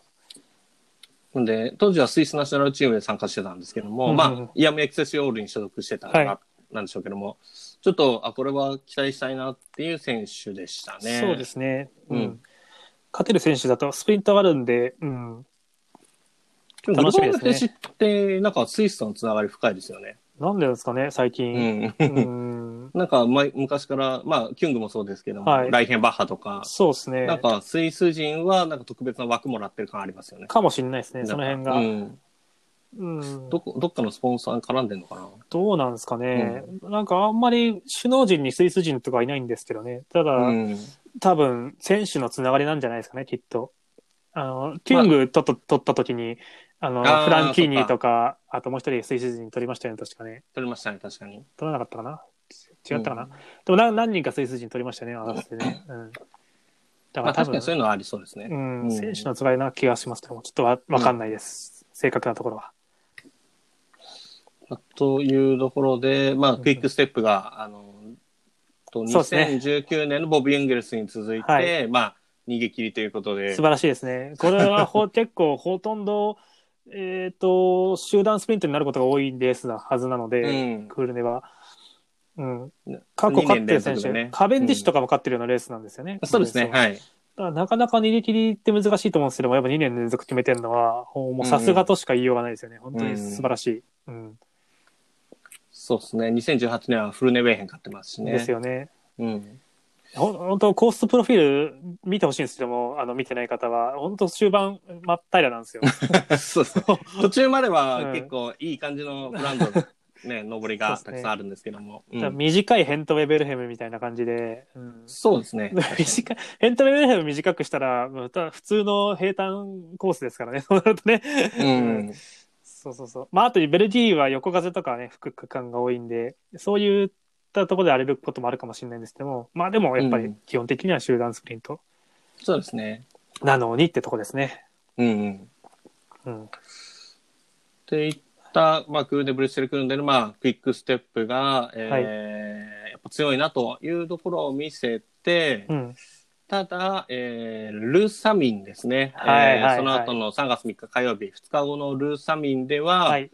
逆に、まあ、ここでも、あの、その2019年はフロリアンス・メーシャが勝ってたんですけども、まあちょっと、えーこのルーサミンではまたクイックステップ勝てないで、そうですね。ただ、このルーサミンって結構昔から、まあ、プロコンチネンタルチームというか、はい。まあ、今では UCI プロチーム、はい。はい、が結構勝つ印象ってあるんですよね。なんか面白いレースですよね、まあまあそルうですねーサミンは。まあ、そもそも、も1クラスのレースなんで、先ほどのそのクールネは今年から始まったプロシリーズ、まあ、去年までで言うと、えー HC クラスうん、えーだったんですけども、ルーサミンは基本的に1クラスなんで、そもそもそんなにワールドチームは出てないっていうのもありますよね。あそうですねまずはいん今年は何チーム出てたんでしたっけ ?3、4チームぐらいですかう確か。ん。大体、あ、意まあ外と6チームロッ出てんだ。。トああ結構出てますねあ、でも多分、あのね、ロットスードルとか全然やる気ないメンバーですし、こ れは。あんまりやる気がないところもあると考えると、うんうん。本気なのはクイックステップとトレックぐらいかな、これで見ると。でも結果、うん結果的にそっか。 そっかそっか。結果的にはイスラエルか。うん。うん。なんかイスラエル、あ、僕これ、ブロコンが勝ったイメージがすごいあったんですよ、今年のあルーサミンそっかブロコンじゃないそっかブロコンじゃねえんだ、これ。自分完全にはプロコンが勝ちました的な感いじや、の話僕もをそしう、たら。今、完全に思ってたんですよ、それ。いや、スーさんの話聞く前からずっとそう思ってました、これ。そっか、結果ワールドチーム勝ったんだ、じゃあ、これは結果的には。そうっすまあでも、プロコンっぽさありますよね、これは ね。全然まだありますね。あの、でも言いたいことはすごくよくわかります。本当に。そうんうんうのんプロコンっぽい感じの。まあまあ、結そうです構、ね。サバイバルというか波乱が起きやすいというか、うんうん。はい。ガチャガチャしたレースですよね、本当に。そうなんですよね。まあ、いわゆるミニパリルーベと呼ばれるタイプのレースの一つで、はい。まあ、結構悪天候と石畳で、まあ、ドロドロになったままゴールする人もうん過去には非常に多いとうんうんいう中なんですが、えーまあ、ユーゴフステテールも、去年はコフィリスだったかなコフィリス。ですね。そうですよね。まあ、すごくプロコンらしさのはい残る選手なんですうが、んまあ、彼が、えー優勝というところなんですが、はい。まあ、個人的にちょっとこのレースでより注目しているのが、はいあとはこう、秋雨さんにぜひ話を聞きたかったのが、はい。はい。 3位に入ったダビデ・デッケルなんですよね。ああ、この人ですね。はいはいはい。そう。もう、セグレーシングアカデミそうそうそうーもうの次の、次の来る男。はい、SEG ブランド、は間違いなく来ますね。もう今年2勝してますからね、もうね。そうなんですよね。うんそう。でルーサミーも3位なんで。三位もう三もうすごいっす三戦しかしてないけど、全は部いトップ3に入ってる、もう全く知らないですよ。全く知らないです、僕のこの選手のことは、当然。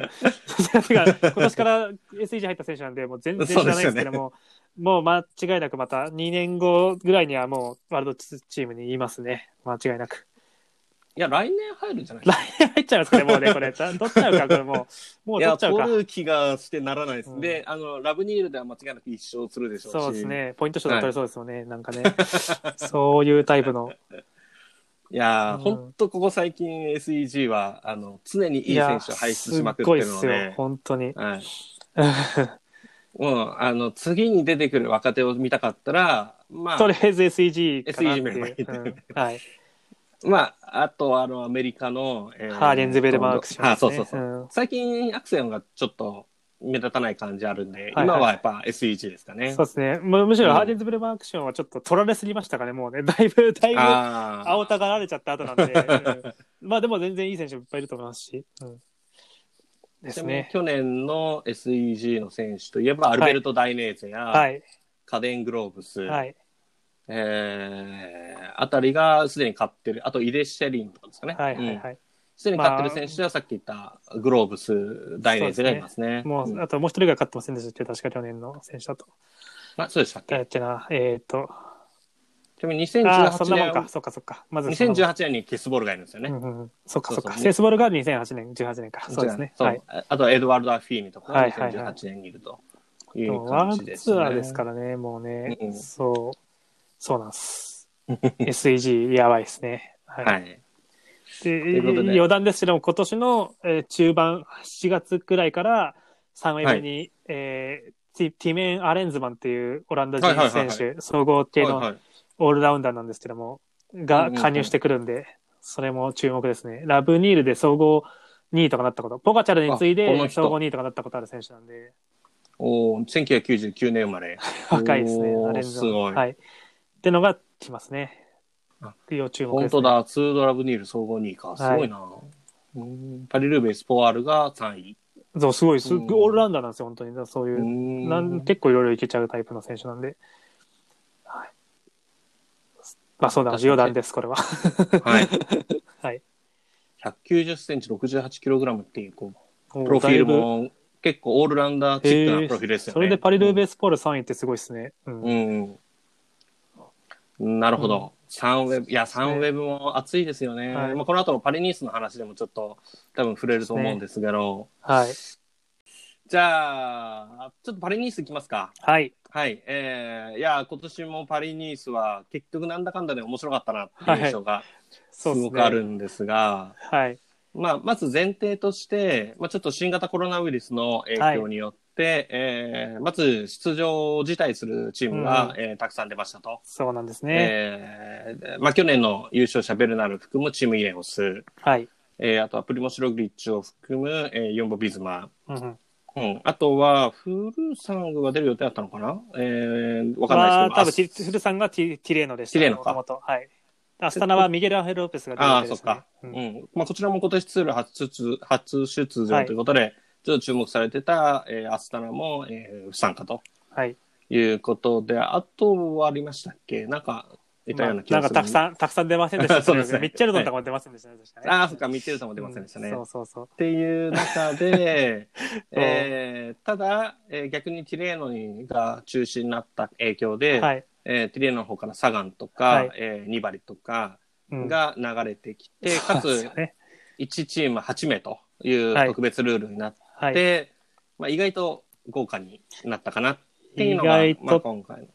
意外とっていうかですね、このプロサイクリングスタッツに、その、レースクオリティっていう、スタートリストクオリティっていう指標があっうんうんうんて、その過去に活躍した度合いに応じて選手のポイントとかを計算して、えースターートリストに連れてる選手のポイントの合計値が高はいいレースが、まあ、スタートリストのクオリティが高いうんうんうんと言えるじゃないですか。うんうんそれで言うと、えっと、うん今年のそのパリニースは、うんえっとですね、去年のドーフィネとかジロよりもクオリティ高いんですよ。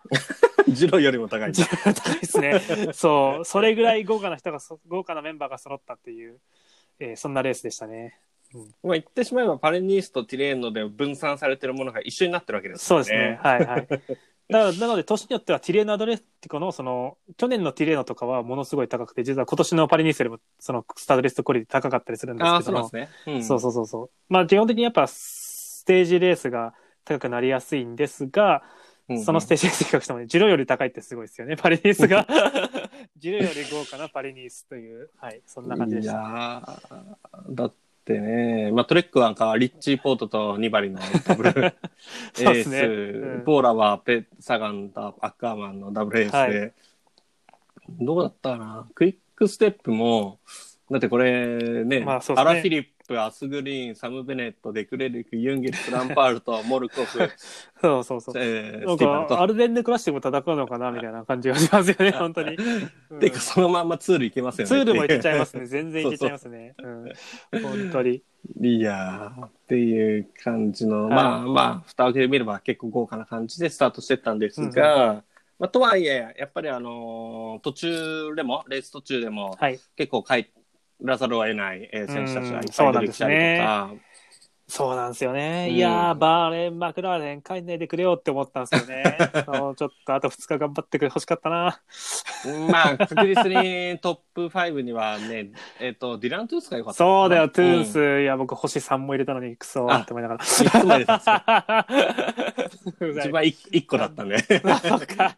あいやごめんなさい、星1個だ、星1個だったわ。あ一個です星一だったわで、入れてたからさ、ちょっとね、と思ったんですけどね。うんまあまあ、ごめんなさい。何のことかわかんないですけ ど。プロサイクリングスタッツゲームのお話で す。そうはですね。い、ちょこちょこ入れていくス タイルで。はい。という感じで、まあ非常にまあ豪華な、ただあのやっぱり前半の方は、あの、はいパリニース特有の超横風、超いや悪天候で、そうですね。でも、このパリニースの特有の横風って、これは、三2年ぐらい前からですか去年からだから去年からっすよね、横風がこんなに吹くのは。あ横風で壊滅的になったのは去年と で今すよね年ですよ一ね。昨年は単純に天気が悪かったっていう、そうそうそう確かそうですよね。単純に死ぬほど寒くて死ぬほど天気悪くて、うん、初日に総合が終わった選手続出みたいな感じの、あれを一昨年でしたって。そのうん2017年だったかな、それは。うんみ、みたいな感じですよね。なんかとにかく天気が悪いイメージはあうんるんそうでですすけどねも。常に天気は悪いです。はい。そう、太陽に向かうペースってね、絶妙な言い回しだなといつも思っちゃいま すそうですね。うん。最初は太陽ないよってことですそうね。そうそうそう。向かって、む到達するとは言ってないですから、しかもね、太陽に向かうレースですから。 なるほど。そういうことか。到達するとは 言ってない。あくまで向かうだけ。なるはい。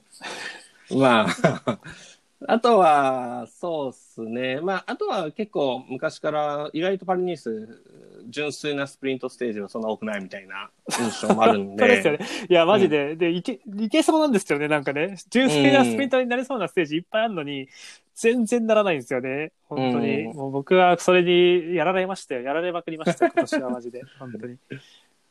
だからまあ結構、ピュアスプリンターはティレーナの方に行くことが多いんですけど、うんそうですね。まあ今年は仕方ねえから来たよっていう感じの、ピュアスプリンターたちが全滅するといもうう。全然、もうユアンなんか、箸にも棒にもかからない し。そうですね。本当に勘弁してくれよっていう。いやかわいそうだったんだから結構いるんですよね。ユアンもいるし、サンベネットもいるし、はいビビアーニもいるし、そうですね。はい、結構いい選手揃ってたんですけど、どこにダも。メでしたね、全然。うん。サム・ベネットとか頑張り、頑張ってくれそうな感じしたんですよね、なんかね。うん。とそうなんですようね。ん、なんかあんまりでしたね。逆に第2ステージ、アッカーマンが結構残ってたりとか、 そうですね。ん、意外でしたね、結構そこは。なかなか、でもなんかジロでも大雨の日勝ったあそうですねイメージなんで、まあまあそこそこ体勢はあるのかなっていう、ステージレースの、うんうんさっきの話とはちょっと違って、ステージレースのその悪天候に関しては。うんうん。っていうイメージはちょっとありますそうよね。ですね。その、うんなんか、もうちょっとは多少タフかな。でも、その同じイメージがサム・ベネットにも僕はあったんですけども、そうなんですよね。ちょっとあんまりでしたね、サム・ベネットうは。ん うん。まあ、そんな中、序盤のスプリントステージで、まあ、初日はスプリントステージではなくて、給料ステージだったんで、まあ、ここは、うんまあそうですねの、シャフマンが勝つんですけど、はい。えー第2ステージがスプリンターステージとはいえ、横外れで大分裂した中で、なんとジャコム・ニッツォルがはい。第2ステージを勝つと。うん。そして、第3ステージがイヴァン・ガルシア。はい。はい。そしすてごかったです第ね5、うん第5ステージが、はい。えーニコロ・ボニファツヨと。はとい。いうはこい。とはで、いモリファツヨとかのラストのあの伸び は、強そう異様でしたよね。 マジでね、ボリファツヨが勝つ、いや、マジで、この、この貴重なね、スプリントステージになったのに、この、その、プロサイクリングスタッツの、えーっと、ボニファツヨの人気度ですよ、これが。い3人しか。841人が参加して、3人しかボニファツヨをチームに加えてないっていう。まあ、それはそうといえばそれはそうですよそうなね。んですよね申し訳ないですけど。申し訳い。ないけどね、もうね、やっぱ、ねこれにもサム・ベネットの姿がないですもんね、え、ないっ得点に。すよね。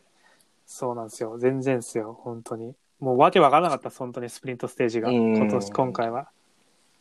うん。ですね。まあ、要因としてはさっき言った、まあ、寒さ、風、はい。えー、とか、もろもろあるとは思うんですが、まあ、どうですかね、この、全体的なこのパレニースの今回のスプリントステージの様子はいはいはい。見て、秋田さん的には。そうですね、うんだからやっぱそのビッグネームがことごとくダメだったのが、もう本当に、うんあの、今話に出てないところで言うと、ビビアーニアがなんかもう全然、 全然ね、ダメでしたからねね。うんちょっと微妙に今年は本当にどうなんだろうまあどうですよねせ心配にはなっちゃいますけども、でもまあ今、パリニースに関して言えば、他のスプリンターもダメだったんで、別にって感じですけ ども、そう。で、まあね、UAE ツアーでもちょっと沈んでましたしね。そうですね、うんうんやっぱり自転車があんまり合ってないのかもしれないんですけどもね。かもしれないですね。うまあ、昔のビビアーニに戻ったというのは昔のビビアーニに戻ったのかもしれないですけなるどほど、も。確かに。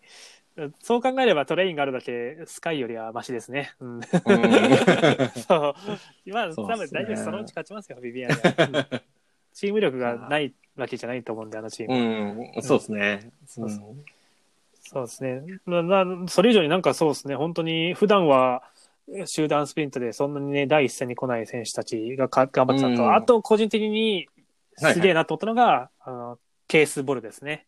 そうですうね。んあの、オランダ人ケーのス。ボルが。うん、第3ステージのイバン・ガルシアが勝ったステージではケースボールが4位はい。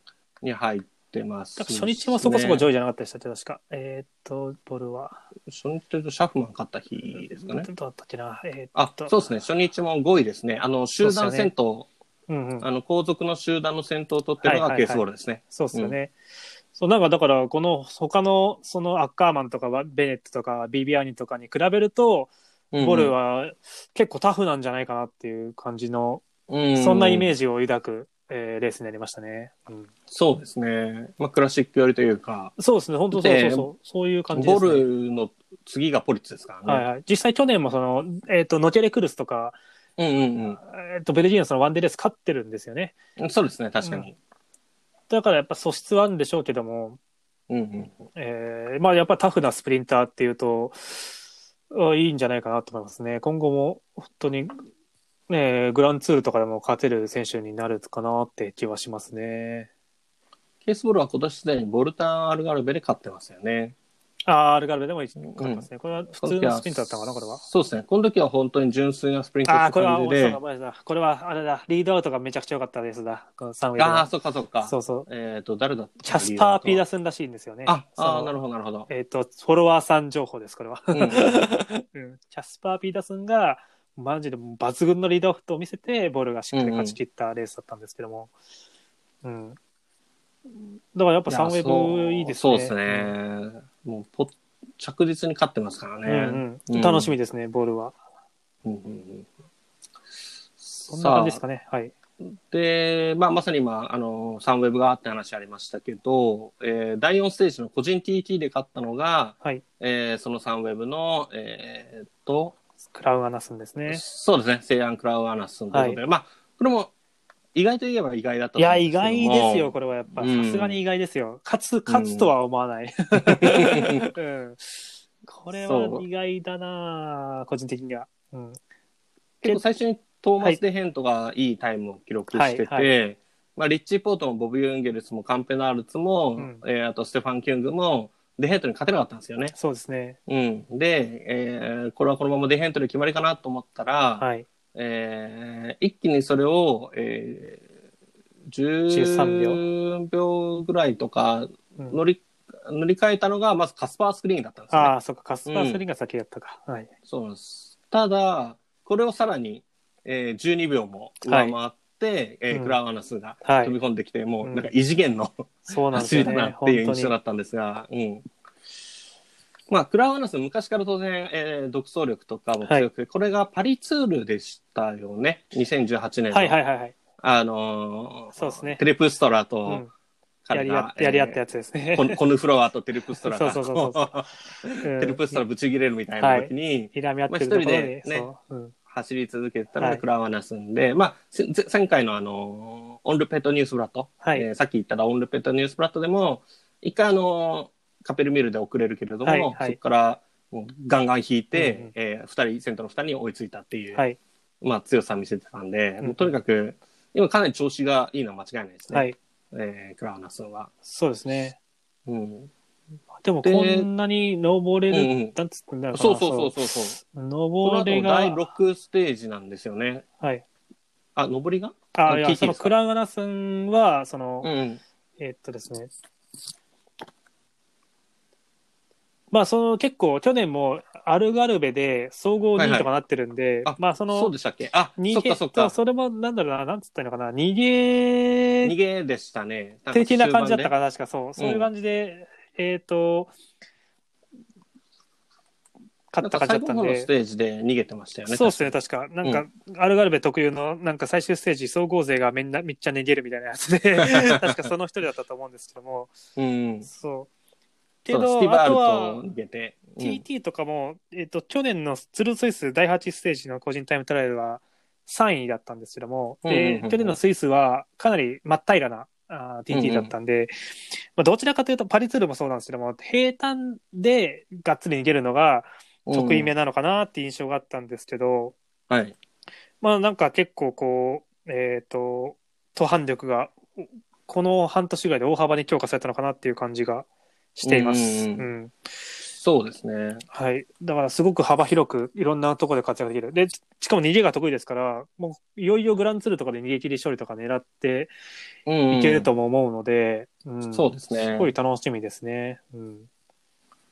実際、あの、第6ステージですね。はいあの、最後から2番目のステージでは、えーこの日本当にチームサンウェブがものすごいいい動きをしてて、うんうんうんえっと、まあ、逃げてたのがバルデとエデ。はまあ、他にも何名か逃げてたんですけど、はい最終的にバルデとエデが先頭にいる中で、残りう40んえー、残り50キロ切ったあたりで、はいえーまずニキア・サルントが集団から抜け出したんですよね。はいはいはいうん、で逃げ遅れ、逃げからこぼれてた選手たちに追いつくんですけど、まあ、その後、えークラウアナスンが残り44キロぐらいからの、えー、2級山岳、はい登り始めのところで、クラウアナスンが一人でアタはッいクして、はいはいえー一気にアルントたちに追いつそうでいすねて、うんしかもその後もガンガン引いていって、穴ナを突き放すと。はいで、単独で先頭のバルデたちに追いついて、え最後はバルデも突き放して独走するとはいいうことで、えーめちゃくちゃ登れてたんですよね、うんクラウナスンが、この第6ステージでも。うん。そうですねえっ、とあベノえベノートじゃなベノートですかねあ最後はベノートがあ抜け出してそうかその手前でってことですねクラウそうそううそうそう。んはいはい最後はベノートそがうです抜登けれて出まししたて、ねクすごくラウナスンに合流したら、今度最後、うんうんクラウナスンが残りの力をはい振りはい絞はっいて、ベノートのために引くとはいはいはいいう展開で、もうこの時はサンウェブが、すごいですねアタック、ブリチームプレッージ、がアタック、ブリッジうの。んいや本当にもう素晴らしいサーエブ、うん失失うものがないって感じがすごいしますね、うん、周りもガンガン単独逃げを許すあのか展開はちょっとなんか、だからやなんっかぱマークしてないんサンウェブ舐めじゃないですすぎだろみかたいなこうそうそうそでうですすよよねやっぱ実際マークしてないですよ、 うんうん。さ 舐めすぎ、舐められてしょうがないです。それはしょうがない。実績ないし。うん。けど、だからこそ、それをうまく利用して、うんじゃないんですけども、失うものがないから、ガンガン、こう、ね、積極的にやってって、実ったって形ですから、うん。いや、今年はこのスタイルでガンガンいってほしいですね、サンウェブは。うん、本当にあの、ただ単に勝ってるだけじゃなくて、勝ち方とか上位に入り方が結構いいんですよね。。えーそうですね、面白いですすね、本当にね、見てて。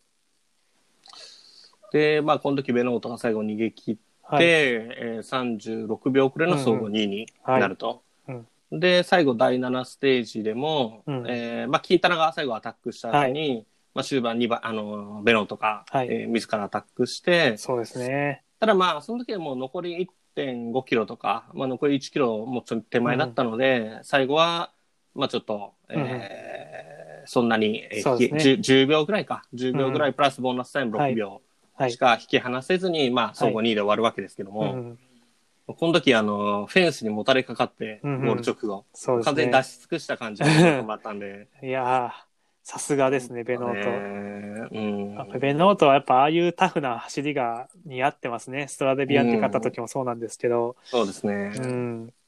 で、よくのこんなに登れるようになったんだなってのもすごいですし。うんうん。去年もツールドスイス総合4位ということで、非はい常はいに、はいうん、強かったら間違いなかったんですけど、うんまうんあ、今回あ、で総も、合その2位ですからね。ツールドスイス、去年のツールドスイスと今年のパリニースじゃ選手の質が違うんで、全然、全然違いますよ。今年のベノートのその登りの総合2位ってのが、うんうん、うんうん何倍も価値が高いです。本当に。ううんん、そう思いますね。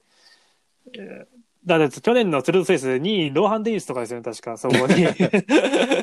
ベルナルがちょっと一人異次元でしたけども、うん、デニスとか、かが2位入ってくる感じなんで、そんなに登れる選手が揃ってたレースじゃないはずなんで、うんえーただ、こうね、セルシオ・イリータとか、えーまあ、調子のいいシャフマンとか、でうんピノも全然悪くないし、で、その辺を突き放して、2位に、ね、ステージ2位に入って、総合2位に入ったってのは、もう、とても素晴らしいことですよ、ベノート。うん。そうなんですよね。第7ステージは、もう本当にラストのこれ1.5キロとかのところで、はいあのみんなアタックしてたけど、みんななんうか、んうん、あんまりキレがなくて、そうですね捕まえられちゃう中で、ベノートだけが抜け出しましたからね。い、やー、本当うに、ん。あれは、しかもマークしてされてた存在だと思うんで、う本ん。当に力で抜け出した感じがしましたね。うん。うん。やっぱまあ、どうなんだろうな、ベノート。まあ、ちょっとグランツールで総合を取るっていうイメージはさすがにちょっとそうないでですすけね。ど。うん。まあ、っていうか本人も、そもそも私はベノートでは一切このレースでは注目してなかったんですよ、そもそも。うんでもやっぱ理由は、あの、北のクラシックを狙うからっていう。はいうんうん。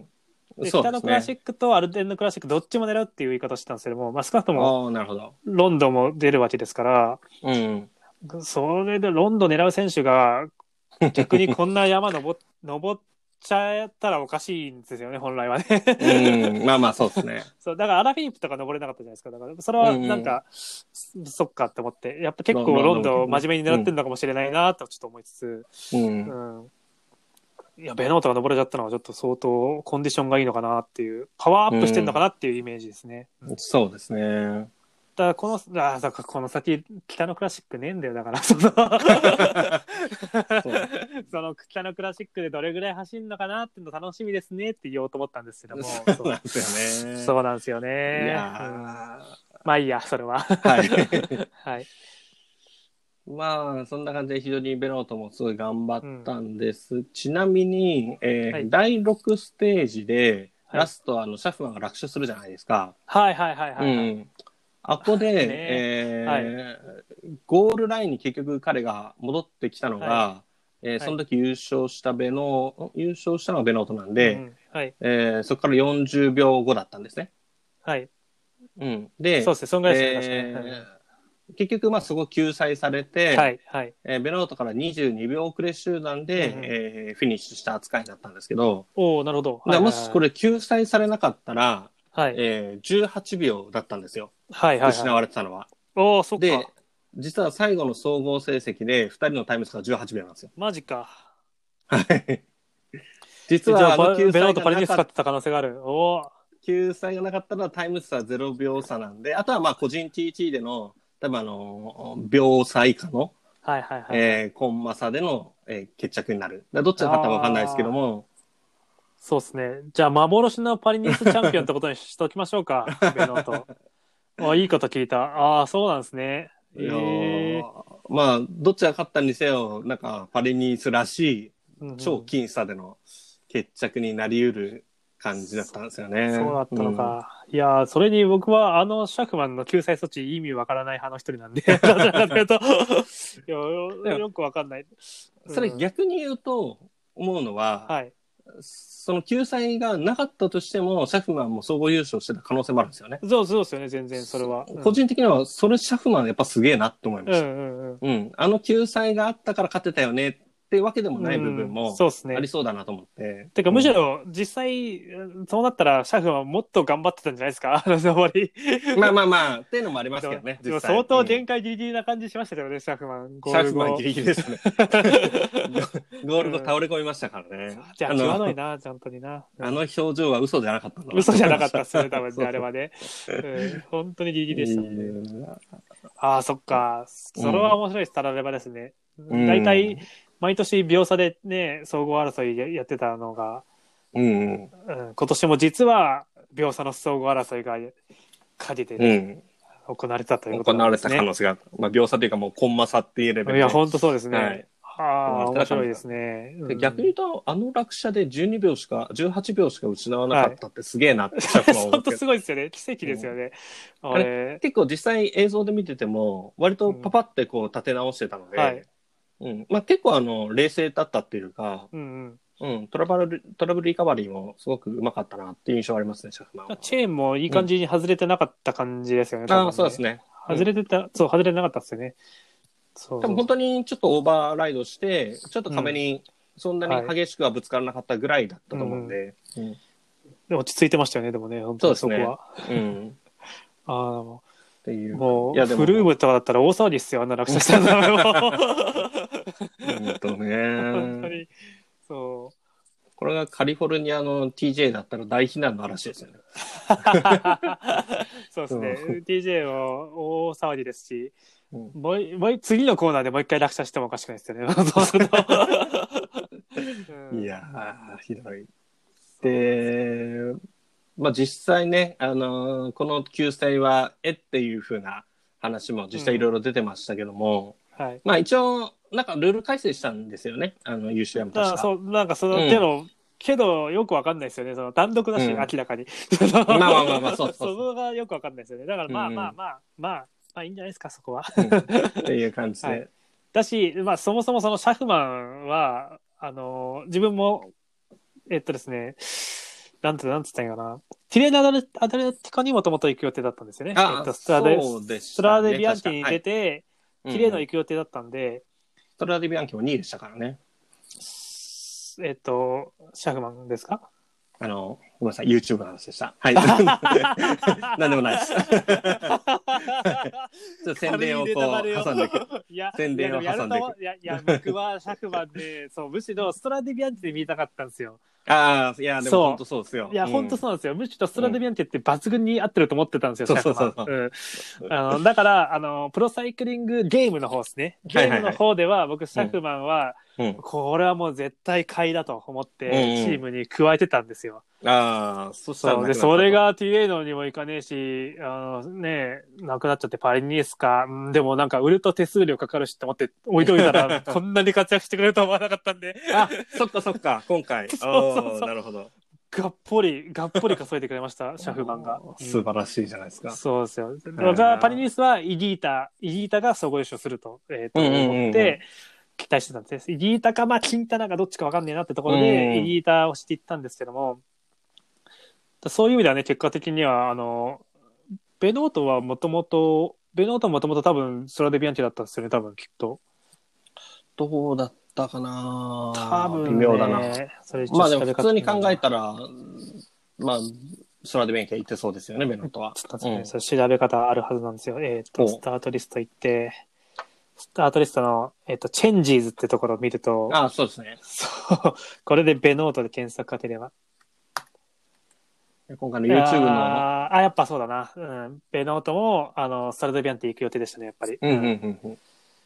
そうそうそう。って考えると、実質いい優勝ですよね。 なるほど。確かにね。 そうそうそう確かに。うん、実質イギータ優勝なんですよ。はいうんいやーまあでもこイじつギけだ。はい。こじつけでした。すいません。実質の使い方間違ってるわ、それうん こじつけイギータ優勝です、これは。うん、まあ、イギータも、ウッズが残ってれば、最終ステージもうちょっと動きよがあったと思うんですよね。ああ、そうですね。うウんッズね。いやーウッズはね、ちょっと痛いですね。ウッズ大腿骨骨折でしたっけ大腿骨骨折。や相ば当い重っすよ症ねです。。うん。まもあ、ある意味レーうんスがしばらくないのが、ちょっと幸いするかもしれないですいね。や、でもオリンピック間に合わないですよ、多分さすがに。うん。半年は確実に潰れますからうね。ん、って思うんですけどね、でも間に合ってほしいんですけどね。半年うはん逆にすごい回復力ある人のパターン。。そうそうそうそう。だからもう、荒城幸也基準で考えちゃダメですって、もうそうっすね大腿骨骨折は相当な重症なんです から、もうえっワンと、シーズン棒振りますからね。 ビノクロフとかで考えた方がいいと思うんですね。そのいい例で言うと、ビノクロフとかが、うん現役時代に、えっと、2011年のツールで落車して、えー大体。腿骨折ったんですね。うんで、引退しますって言って、で、その後引退取り消して、うん。うん。で、2012年も現役続行したんですが、えーツールまで全くいいとこなかったんですよ、ビノクロフが。が、8月のロンドンオリンピックで勝ったんですよね、 ビノクロフは。うん。でもやっぱ1年ぐらいかかるってことじゃないですか、それは。そうですよね。ってなるとね、いや、ウッズね、本当ちょっとオリンピックのね、金メダル候補に押そうかなと思ってた存在だったんで、ちょっとね、悲しいですね。です。オリンピック1年延期するんで、きっ と。 そうか、そうなったら、これ、ビノクルフパターンだな、ウッズ。いやーわかんないけど。ううん ん、オリンピック1年延期するか、そっか。まあまあまあまあまあ、まあ、そういうことであります。そういうこともあるかもしれないですからね。そうですね。はいうん。まあ、その話をすると、なんか、いろいろ深いところまで話がいっちゃいそうなんであれですけ そど。うそうそうそうそうそう、うんいいんです。手洗い、うがいしましょうでいいんです。 そうですねはい、はい、それだけ です。まあ、実際、どうですかね。まあ、イギータや、まあ、さっき金太郎の話も出てきましたけど、はい。まあ、ある意味今回のこのパリニースで、一番秋ナさん的に、えーはい鮮鮮烈な走りを見せてくれたなって思う選手は。鮮烈ですね。うんいや、でもやっぱりシャフマンかな。予想あー予想外な。るほど。うん総合トップ10には来るだろうなって思ってたうんうんうんのはあったんですよ。な、な、なぜならその TT 早いんで、まあ、そうですねで、三角もそんなに大崩れするタイプではないと思ったんで、はい。そこそこ総合残すと思ったんですけども、まあ、勝つとは思わなかったですね、やっぱね、さすがに。うん。他にタレントが結構いたんで、イギータもそうだし、ピノとか、キンタナとか、うん、いたんで、そうそなんですよね。こを超えてね、やっぱシャフマンが勝ち切ったってのは、うんあーいや、いいですね。しかもやっぱ本人もグランツールレーサーね、目指してるっていうところで、パリニース勝てたから嬉しいみたいなコメントを残してまそしうでたすかね。なら、んかみんなは自分をグランツールレーサーになれるとはみんな考えてなかった。信じていなやかっ すいません、本当に。アルデンヌクラシックの人だと思ってたんで、僕 も。た。まあすいせんまあそうでしょうね。。うんうんまあでも本当に本人としても、まあこれからさらに進化をしていきたいというふうに言ってんだねいやー素晴本当に期待持てますね。うんもうブフマンとシャフマンで、ね、いいじゃないですか。うん。ケムナ もいあるし。とはいやーも面う、白い今回本当にコンラットも、あの、グロスチャートナーも、特にグロスチャートナーもめちゃくちゃうん活躍してたんですよね。クロスチャートの平坦ステージでの引きがエグかったでそすうね。そう どっちむしろ。 ん何だったんだすごいコンラットも平坦で結構弾いてそう、ましたすねごい引いてた。あれ、ペストルベーグがと思ったら、あ、コンラットだ、今年はって思う感じの。そうなんですよね。そうそうそう。いやー、ボーラが本当に育成うまくいってますね。うんうん。間違いなそく。あの、ボーラは、その、ダン・ロランさんって方が、はいはいこうトレーニングコーチのヘッドコーチみたいな立場でいるんですけども、うん。あ。まあ、その人が優優秀な人なんですよ、本当に、とにかく。うん。その人はいつからいるんですかえー、3年ぐらい前からボーラにいてて、あーもともとなはるブッフマンとかの個人トレーナーやってたんですね。うんうんうんえっ、と、ブッフマン担当だったんですね。で、ボーラに入って、ブッフマン担当して、ブッフマンいきなり、えっと、総合でトップ10とか入ってきたのかなツールかなんかで。えー、ちょっと待ってくださいね。それまとめたやつがあるんで、えーっと、えーっと、どこだうん。まとめたやつ。一体何のためまとめたやにつまとめてんだろう な。 気になるなまとめた やつが、まとめたやつがあって、うんえーっとですね、ローランさんは、あと、あ、そうそうそう、まずそもそも、あの、2008年の北京オリンピックの男子トライアスロン金メダリストであるヤン・クロデノさんって方のパーソナルトレーナーを務めてたんですよ、もともと。へえ、なるほど。で、その後自転車とサーベロテストチームのトレーニングメニュー考えてうんうんうんたりしてて、で、その2009年、10年なんですけども、その時のサーベロテストチームって、えっ、と、トールフーソフーソフトうんうがんうん世界選手権で優勝した年なんですけども、あーみたいなことをしてたんですよ。うん。うん。で、2017年からボーラハンスぐらいのコーチになって、えーうんブッフマン担当して、で、去年はね、えーブッフマン総合4位になったりとか、はい。ああいうふうに結果を出したんで、えーヘッドコーチになったと。うん。いうところですね。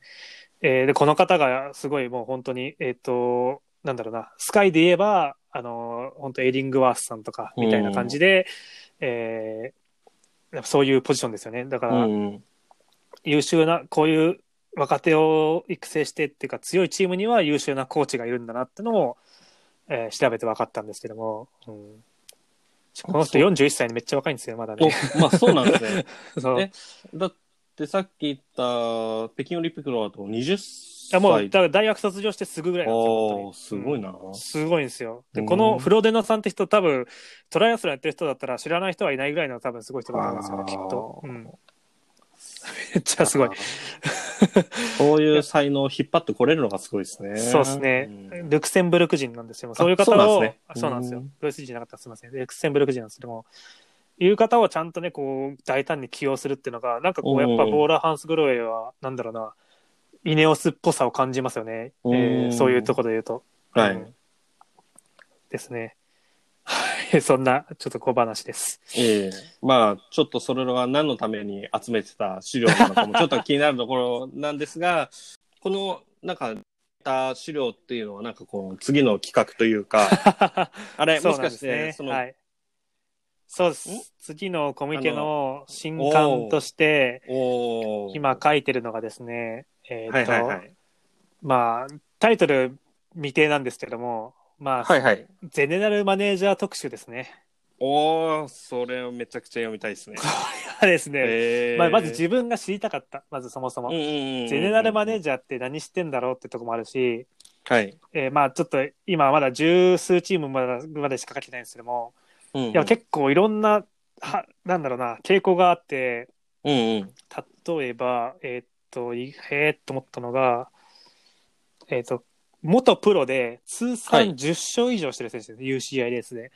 はいはいはい。いう方が、まあ今だちょっと他にも出てくるかもしれないですけども、現状4人ぐらいいて、うんうんうん、で、通算10勝未満の元プロうんうんうん、えっ、と、プロってのは、えっ、と、プロサイクリングスタッツに、えっ、と、名前があって、かつ所属チームがなんか、表示されてるっていう。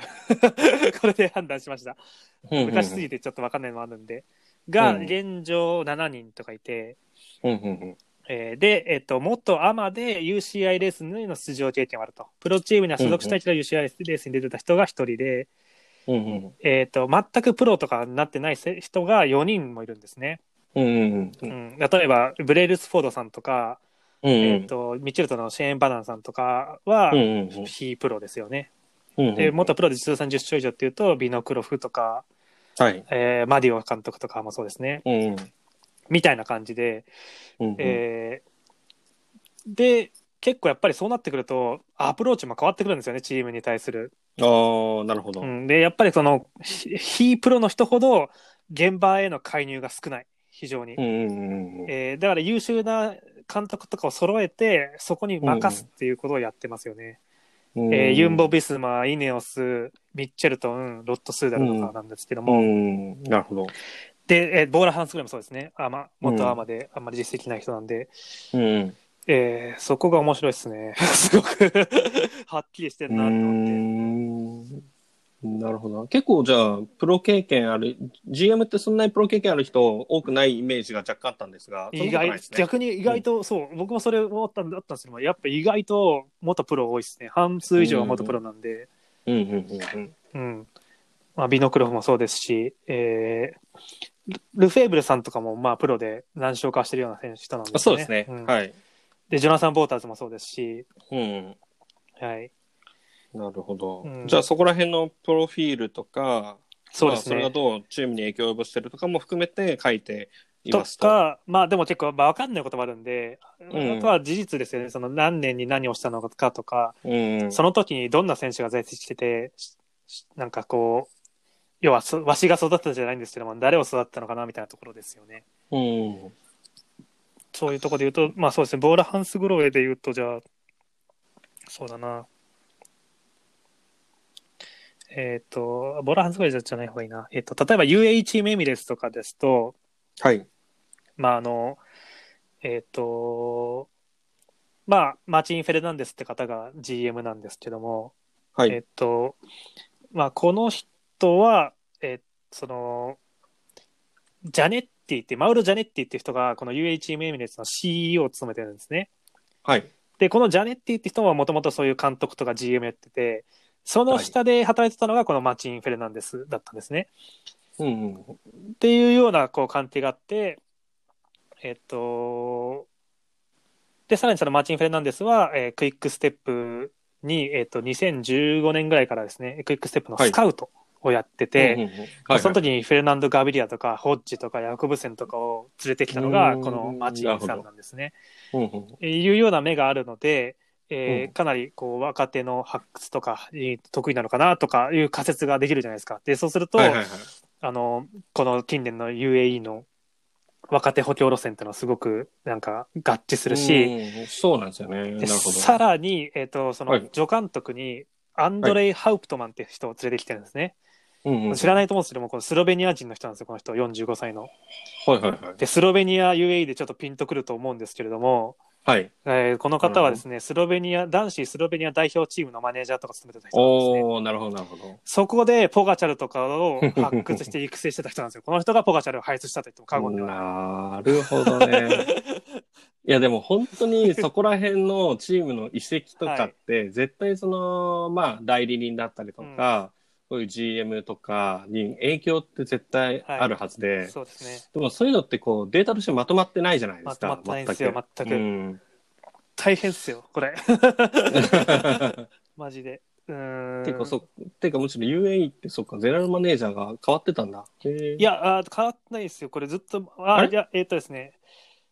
えージュゼッペ・サロンには、サロンニさんは代表なんですよ。えーっとあ、ゼネラルマネージャーってわけじサゃなロかったンニさんは、なんだっけな、えーっとですね、違うポジションなんです、サロンニさんは。ずっといるんです、チームにはう。サロンニさんとジャネッティが、まあ、その、幹部みたいな感じ。で、で GM はマチンさんなんですよね。確か、でもなるほど UAE1 年目は違ったと思うんですよ、確か。1年目は別の人だったと思うんですけども、うん。ここら辺も、あの、情報の場所によって、はい。書かれ方が全然違うあので。なので、それ、はちょっと一つルールを作って、えっと、まず UCI の各チームのページってのがあるんですよ、UCI に。はいはいはい。でそこにあは、の、UCI ページではなくてってこと UCI の、なんて言ったらいいのかな、UCI しの公式サイトはい。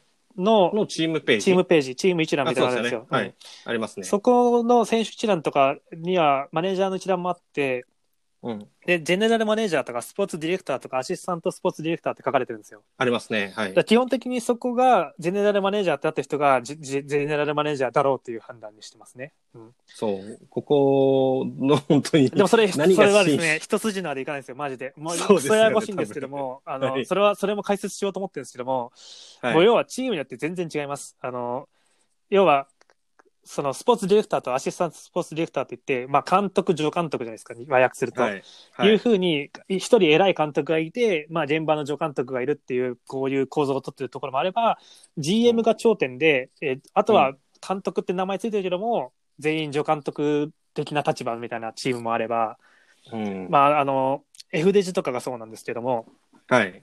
えーあとバーレンとかもそうだったかな。うん。うんうんえーその辺の監督の名前に差がないチームとかもあったりするんで、うんえーなので UCI のページに記載されてる役職名と、えーあれば各チームのホームページに、えー記載されてる役職名を並列並列してます。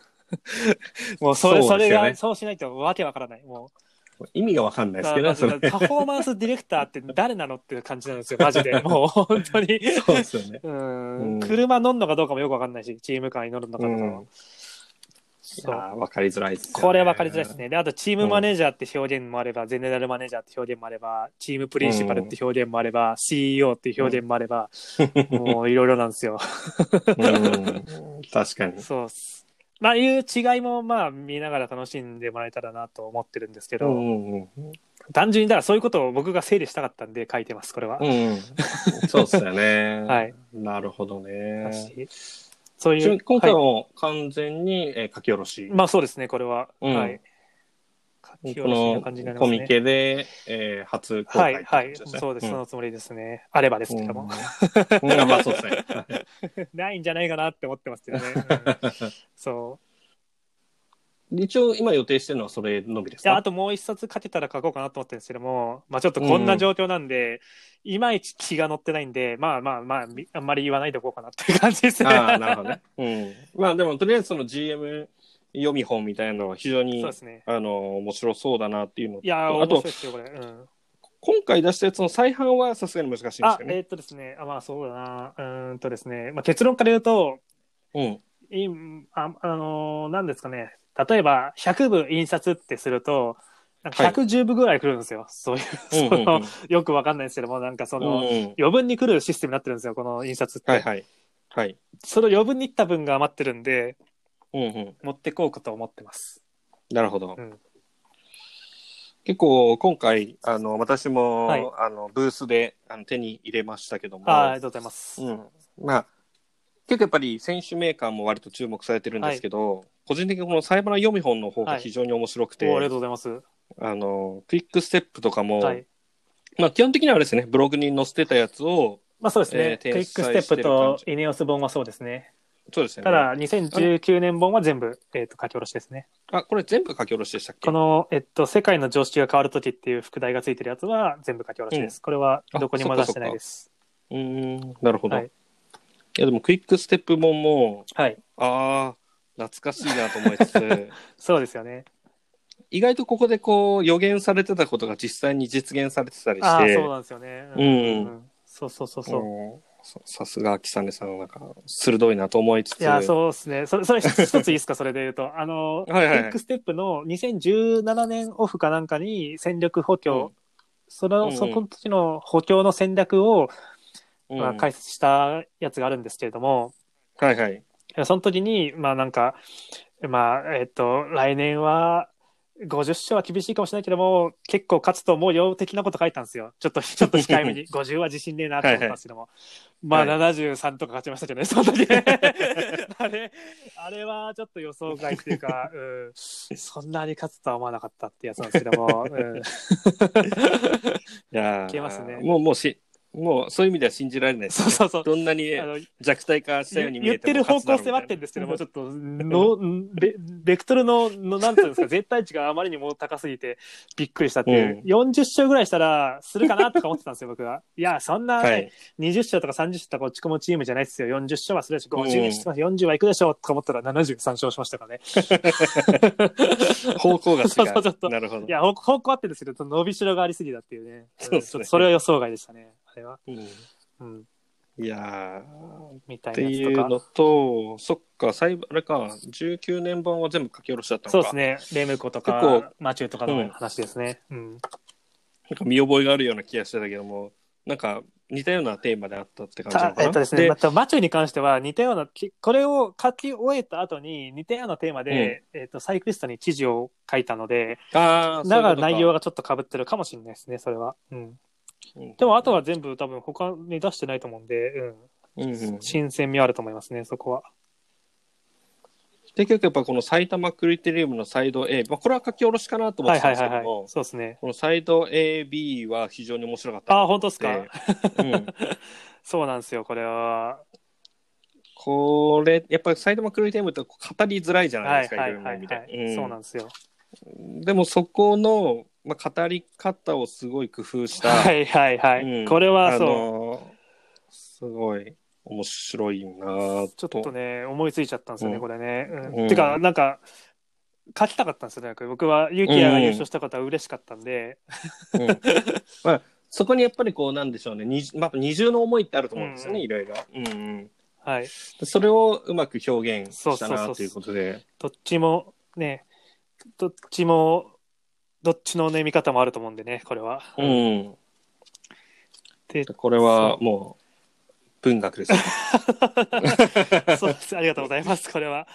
そうなんです よね。 いやーすごいな書き出しとね、締めのコメントを一緒にし,、たしたかったんですよね。やっぱこういう感じなんだうね。ん はい。ああまあまあまあまそうそうそあうわかりますそれはね、なんのこっちゃって感じましたね。でも それ、あの、これ2019年本まだブースでじあの14冊ぐらい余ってるんで。こうんまだブースでも買えるんでれすはねじゃあ、これだけまだ残ってるんで、はいあおの。そのうち引き上げちゃうと思うんですけど、えーはい、まだあるうちに。これあれ皆さはい。んあのもしかしたらこれだけ買ってない人いるかもしれないですけど、はいい、やこれ面白いですよ ありがとうございますサイバーの2019そうでブログでも読めないということなんでそうっすいやこれ買わないのはもったいないと思うん そでんなに、あそんなにのぜひいやいやここれれははダイ ねレクトマーケティングで今す。回のこ4冊の中で一番あの良かったあなりがととう思ごいざいまますしたね。うれはんそれは気合い入れてきままあしたごめんなから。さいあの私は選手名鑑は、はい。うん、あのそういう意味では、はいあの全部自分の中でそもうそうそうそう。いや、だから、すずさんなんかむしろ選手メーカーいらない人ではずなんですけど、本来は。うん ちょっとした市場調査ぐらいの感覚で買ってると思うんで、これに関しては。 いや、いいと思うんですよ、それは。そ、そんなことできる人は、この世にそんなに多くないんで、はい。僕もちょっとツイツイートしましたけども、あの、 自分の分析と差を見るっていう楽しみ方しないじゃないですか、この選人の選手メそうーでカーを。すね、そういうことできる人は、この世にそんなに多くないんで、多分、うん。うん日本人だとそんなに良くないと思うんで、はい。あの、ある種、それはそれの新しい楽しみ方です。うん。え、でも本当ちょっと、まず、まあ、あのまずクイックステップ本を開いたんですけど、パッて読んでて、なんだろうな、なんか、う まいな文章がとい思っや、ありがとうて。 ござい ます。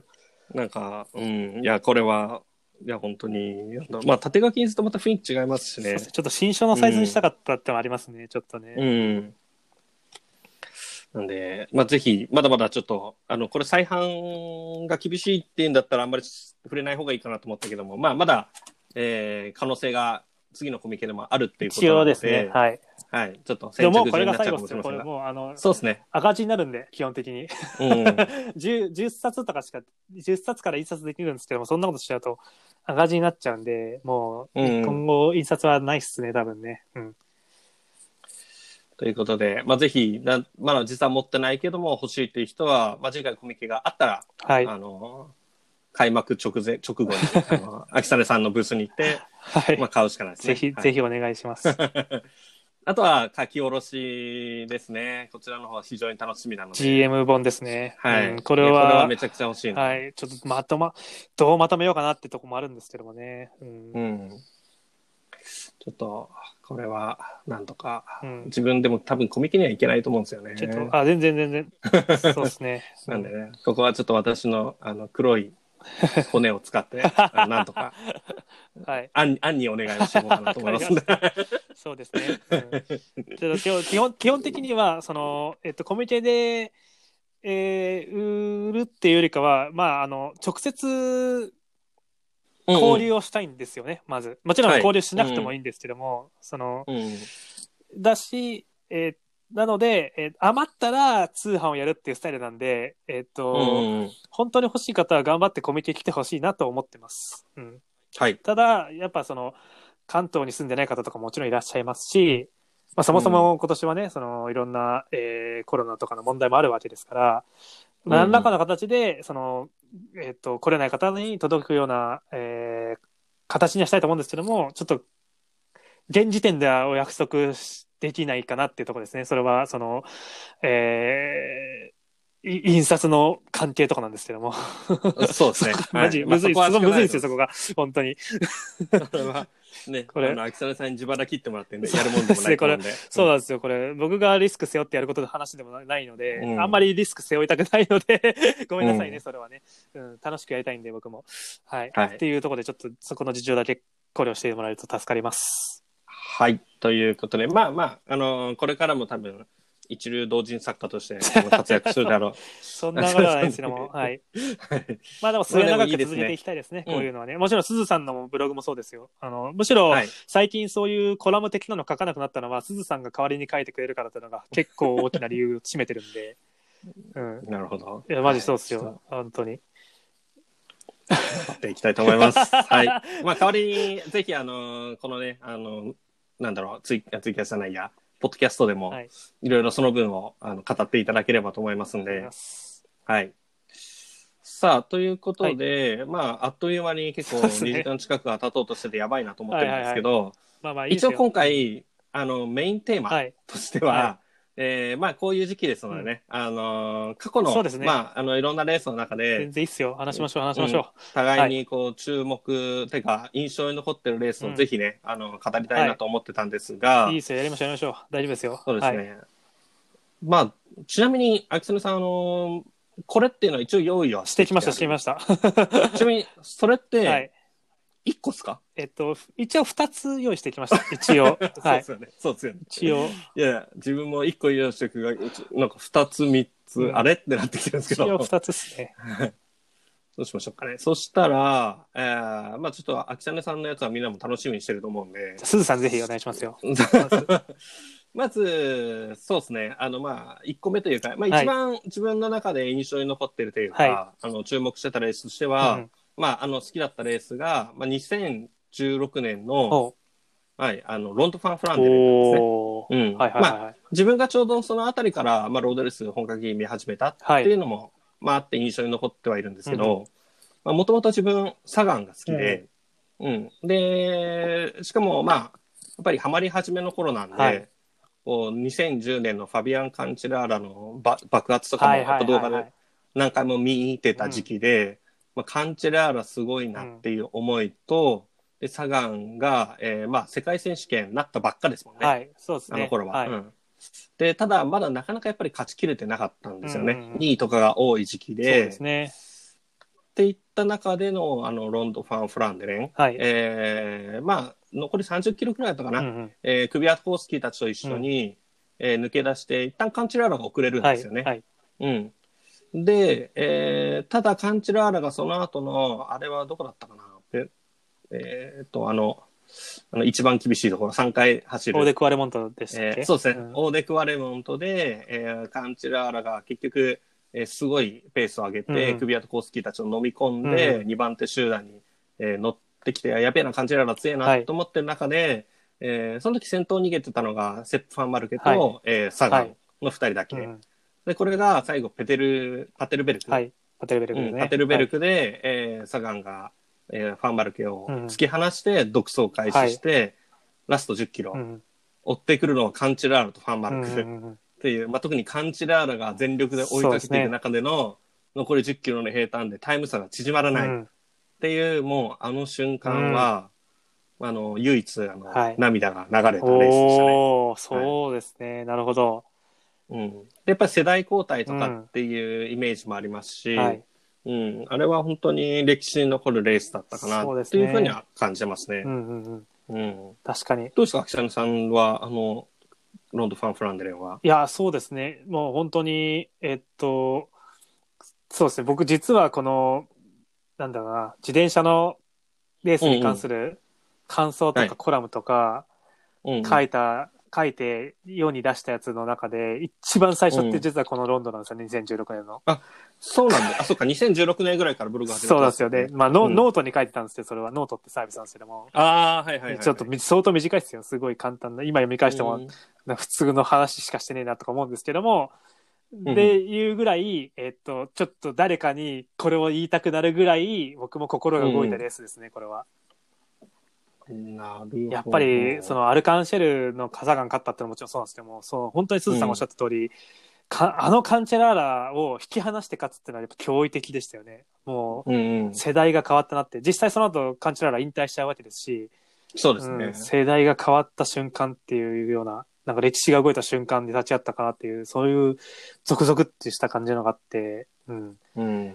なんか、いいてって思ったのが、 そんな、そんな記憶ありますね。ちなみに自分もこれは記事にしてるんですよね。うん、あ、そうなんですか、えーそんブログ始めてそんな頃からやってるん3です本、三本目、 マジか4本目ぐらいのい記事や、です。それは知らなかった。読んでないはな、い多分それは僕。 えあの、ー、じゃあお互いに知らないやつが。があるんだ。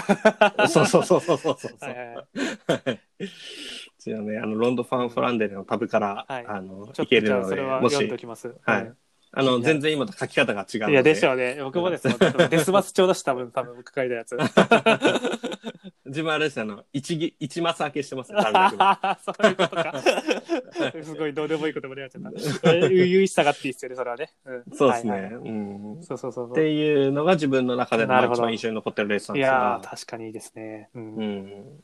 まあ、秋野さんも結構このレースはじゃあ、いやー、そうです印象的だっね。たまあ、ロンドンで印象に残らないレースなんかないんじゃないかなって思うんですけどそうですね。まあよよ翌年のジルベールとかもね、 毎年すごいんだけどな。うんそう、まあ、それはさておきなんですけども。うんあ。はい。ですねじゃあ、秋猿さんとしては、どうでしそょううかですね。なんかあんまりこう話したことないやつがいいかなと思ったんで、うん。それで思ったのが、まあ、2016年つながりってことで、リオ五輪ロードレースですね、ちょっとこの話をしたいなって思おーっとグレて、ッグ・ファン・ヘルマートンそうなんですよ、う。うんんまあ、今年オリンピックあるかもしれないということで、一応ね、そうですね。その予習としてなんですけども、オリンピックのロードレースって何が起きるのかっていうのが結構やっぱりリオ五輪に詰まってるなって改めて思ったんですね。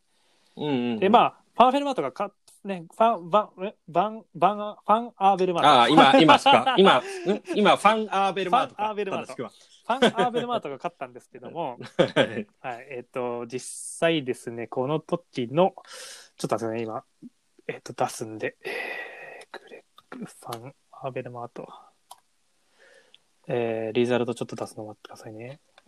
なんだろうな、このベルギー人はバにするの か、ファにするのか問題のなんか、ぼ混沌と文した。文頭がファンで、間ははいブって濁るみたいなことで統一しようってなったらしいですね。あそういうことなんですね。なるほど、なるほど。そうそうそうう。んで、まあ、ファンフェルマ、ファン、ファンアーベルマートン、まあ、GVA が勝ったんですけども、あの、 そもそも言いにくいですよ、ファンアーベルマートンでも何でもいいんですけども、そもそも噛みやすいんで、この人も GVA だって言いますもん、GVA が勝ったんですけども、はいえっと、このリオ五輪のコースは、はい当初はクライマー向きって言われてたんですね。えっ、と、そうですねそこそこきつい上りが、あ含む周回コースを3回、最後の方に通って、まあ、序盤に石畳とかあるんですけども、まあ、結果的に石畳はそんなにね、レース展開に影響を及ぼさなかったんですが、うんうん、で、その終盤の上り含む周回コースの上りとダウンヒルが想像以上に難しくて、はい。えー、いうコースでしたというところで、まずリザルトから見ると、えっ、と、GVA が1位で、えっ、と、2位以下、ざっと言ってきますけども、フルさん、はいマイカ、うんアラ・フィリップ、うんホアキン・ロドリゲス、ファビうんオ・アル、ルイス・メインケス、えーアンドレイズ・ツェイうんツェイツ、カンゲルとルイ・コスタ、えーゲラント・トーマス、フルーム、ダン・マーティン、ブックマン、アダム・イエーツがこの15位までなんですね。うんうんうんほとんどクライマーなんですよ、まずこれ。で、まあそう15で位すねたち。まあ当然はいクライマー向けなんですけども、じゃあなぜうん GVA が生き残ったんだって話なんですよ。うんうん、GVA だけなんか異様異ですよ、ね。様なんですよね。うんで、実際 GVA は生き残ったというよりかは、まあ結構半分ぐらい死んでたんですね。GVA はやっぱり、この登りでは遅れてたんで すよ。はい。で、ラスト一周の登りとかだと、飛び出したのがマイカと、えーっとですねうんセルジオ・エナオ、エナオ、セルジオ・ルイス・エナオうんうんと、うんうえー、んヴィンチェンツ・ニーバリ、この3人が飛び出したんですね。で、3人がダウンフィール入ったんですけども、はいニーバリとエナオがすっ転んじゃったんですね。うんうんうんで、エナオはリタイ。そうア、ニーバリは両鎖骨骨折っていう、もうとんでもない転ですねび方して、、うんはい。で、その後も、メイン集団、ジェラント・トーマス転んだりだとかで、えーっと、なんかごちゃごちゃしてる隙に GVA が追いついたんですよ、下りで。下ったところで追いついて、ろ。はい。で、先頭、マイカが単独出してるんですけど、マイカはそんなに独走力ないので、そうですね。で、利用後にこの下ってからフィニッシュまで10キロぐらい、10キロ弱ぐらい平地平坦走るんですね。でで、そこそこ集団まとまってて、なんか、いい感じに終える体制になって、で、えーマイカまであと2、30秒ってとこ迫ったところで、GV が飛び出したんですね。で、そこにフルさんが食いついて、えーマイカと3人に追いつい合流して、スプリントになって GV が刺したみたいな感じだったんですね。うん。うんなので、まあ、相当展開が味方した レースなんですね、結果的に言うと。うん。なるほど。で、思ったのが、そのやっぱ追えないんですよ、集団がやっぱ組織的に、もうどうしても。うんうん。なんでそうですね。なんでかっていうと、5人なんですね、チームが、1チーム最大。うんはい。はあ、い確かに。で、この日、一番組織的にやってたのがイタリアなんですけども、はい。イタリアが、えーニバリ、アル、カルーゾ、えー、とそして誰だっけな、ディエゴ・ローザ・デマルキっていうメンバーだったんですうね。ん。すごいんですけども、終盤、ラスト2周ぐらいは、このカルーゾとアルが、えーかなり集団を引っ張って、逃げを吸収するような動きを見せてて、たんですすけども、まあ、そこに使う力使い切っちゃって、2割が飛び出して、そこまで良かったんですけども、転んじゃったと、えーなって。で、えっ、と、イギリスもかなり組織的に動いてたんですけども、えっ、と、まあ、アダム・イエースとリアン・トーマスとフルームあたりが最後残ってたんですが、まうあ、んトーマス転んでフルームあんま良くなくて、みたいな感じでとかで、うん。 えーつまり、このもう、あの、前で、前がかりにやっていく、やっていかないと、オリンピックは、えーかなりノーチャンス。うん。うんなんです普段のロードレスとはちょっと違いますね。全然違いますね。なんか、アの、ンダー23の世界選手権とか、ジュニアの世界選手権みたいな、前がかりうん前がかりの戦い方をしないときついのかなっていうのは思いますうんね。で、で、で、一方で、えっ、と、 その、クライマーエース投手が抜け出して、ごちゃごちゃして、あんまりスペース上がらずに、そこに本来クライマーじゃない選手たちが追いついてくるっていうパターンも十分ありありそうだなと思ったんですよね。うん。あ、これ東京オリンピックの話してますね、今からは。東京オリンピックの話なんですけども、れ、そうですよね。東京オリンピックも最終盤のきっつい上り連発した後に、長い下りと、そこそこの、まあ、なんていうんですかね、多少アップダウンはあるんですけども、まあ、平坦気味のアップダウン。そうですよね。うんえっと、三国峠でしたっけ鹿児坂峠か。から、フィニッシュまで40キロ弱ぐらいありましたよね、確かね。多分、うんそこそこ長い距離あるんで、クライマー向け、クライマー向けって言われてますけども、なんか利用後に見てた、見て、見返してみたら、いやー、なんか、そ、そうでもないかもしんねえなってちょっと思ってきたってことをちょっと伝えたくて。うんそうですよね。パンチャーっぽい人でも、まあ、GVA はきついかもしれないですけども、例えば、ジルベールとか、うん。なんだろうな、えーっと、まあ、そうですね、うーん、そういう、まあ、そ こそこアルデンヌクラシックといけいけるタイプの、上りは、そうなんですよね。パンチャー的な人が、むしろ、意外と本命かもしれないっていう説。だから純粋なグランツールライダはーいっていうイメージはないですようね。ん、そうですね。やっぱり、うん。それに260、240キロだって、東京オリンピックは。うんはいまあでもかなりタフなコースですし、結局やっぱりクラシックスペシャリスト系の人たちの方うがん生き残りやすいのかもしれないなーってなんかちょっと思ってきたんですよね。なんかクラうん今まではクライマーが絶対勝つだろうと思ってたんですけども、うんうんうんだからまあさクライマーの中でもスプリント力あるタイプ、えっ、と、うん競り合いに強いタイプ、フルさんとか、うんそうんのバルベルデとかアラフィリップとかあのバルデとかあのウッズとか、そういう感じかなと思ったんですけどもなんかもう少しこう登れない選手もひょっとしたらってちょっと思い始めたって感じですね。特にやっぱりそのチーム戦略が有効にならない可能性があるっていうのはなかなか厳しいですよねち結ょ構っとね。うん大きいかもですね。そうなんですよね。世界選手権とか9人なんでチーム戦できるんですけどもやっぱ5人だとなかなかね、えーうん。 5人なのにこれオリンピック、リオ五輪63チーム出てますからね、63カ 国。もちろんもう、まあまあ、そうです箸よにね。も棒にもかからない人たちもいるんですけども、うんまあでも中には、こう、二人参加でも結構ね、えーいい走りするチームとかもあったりしますし、うんうんえーね、まあ大変ですよね、そうコントロールするってのは。5人でコントロールしてエースを残すってのはなかなか難しいのかなってうんうんう思いました。 はい。なので、ちょっとオリンピックの本命誌はちょっとまた考え直そうかなと思いま したね。うんそれこそ、出るかわかんないですけど、シャフマンとかもそういう意味でそうはですね。全然可能性がありそうむですしよね、ろ本命かもしれれないですよね。うない。んうん。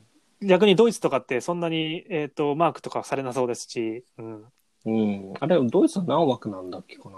いやーそんな枠なさそう。あでもブッフマンポイント稼いだしなどうなんだろうなうんちょっとすぐ調べられないですけど も5じゃないと思います多分4か3 4, 4か3だと思います多分4か3だと思いまそうですよね。多分それぐらいだろうなって感じですよね。まあ、ブッフマンというよりは確かにシャフマンとかの方がちょっと注目すもできしそうかなしたらっ感てじではあ感りじまがすしましたね。ね、ううんん。そうそうそうそうだからあとわかんないバルグレンとかもいいのかなとか思いますよねああ、デマク。はいそう、そううんいう感じですよそういうイメージの選手、うん、なるほど、はいそういう意味で、ちょっとオリンピックの優勝予想は結構面白いかもしれないそうですね。ちょっとやっぱりリオ五輪が改めてこう、見るとうんで GVA がのね、生き残り方見てると、やっぱそのクラシック系なのかなとか思っちゃいますよね。うんうん。うんうんうんうん。わかりました。まあ、ぜひ、あの、本当にオリンピックが開催されるとなっ またあ、ら別に、来年やっても、はい来年やっても、 えーっと、この抵抗は変わらないと思ってるんで。うんうんまあそうですね そうそうそうそううんはい。まあまあまあ。はい。じゃあぜひ、その時には、あの、うんまたよ、オリンピック予想会みたいなものそうですねできればと思いますんで。はい。わ、かりました。ちなみに今、オリンピックの話出たんですけど、まあ、3月のレースの振り返りの中で、あはの、一個だけ話したくて、はいはいはい抜けてたのがツールド台湾。ああ、はいははいいは。はいいはい。台湾で、まあ、結果として、そうですね。えー中根さんと、あの、増田さんはが、20ポイントそうです弱っねていう、うんめちゃくちゃ僅差の戦いになって、はいえーいよいよ、えー最終選う考んバトルってなるんですが、はい。ちょっとあれですね、ツアーオブジャパン、正 直、厳しそうですよね。まあ、わかんないですけど ね。うんあの、昨日だったかなあの、はい栗村さんが、あの、YouTube 最新、はいはい。ああ、つまだ聞いてないやつだ、それ。うんうんななんどんな話してたんですかえっと、もちろん明言はしてないんですけど、はいまあ正直、ツアーブジャパン厳しそうなオーラしか漂ってなかったですね。うんまあ、栗原さんだけは決めることじゃないんで、あのもちろん、まあ、なんとそもうです言えないね。世論ですよ。ね。う早んく、早く野球とサッカー開幕してくんねえかなって思ってるんです よね。本当に。うん、とにかく。そこがやれば大丈夫でしょって思ってるんですよね。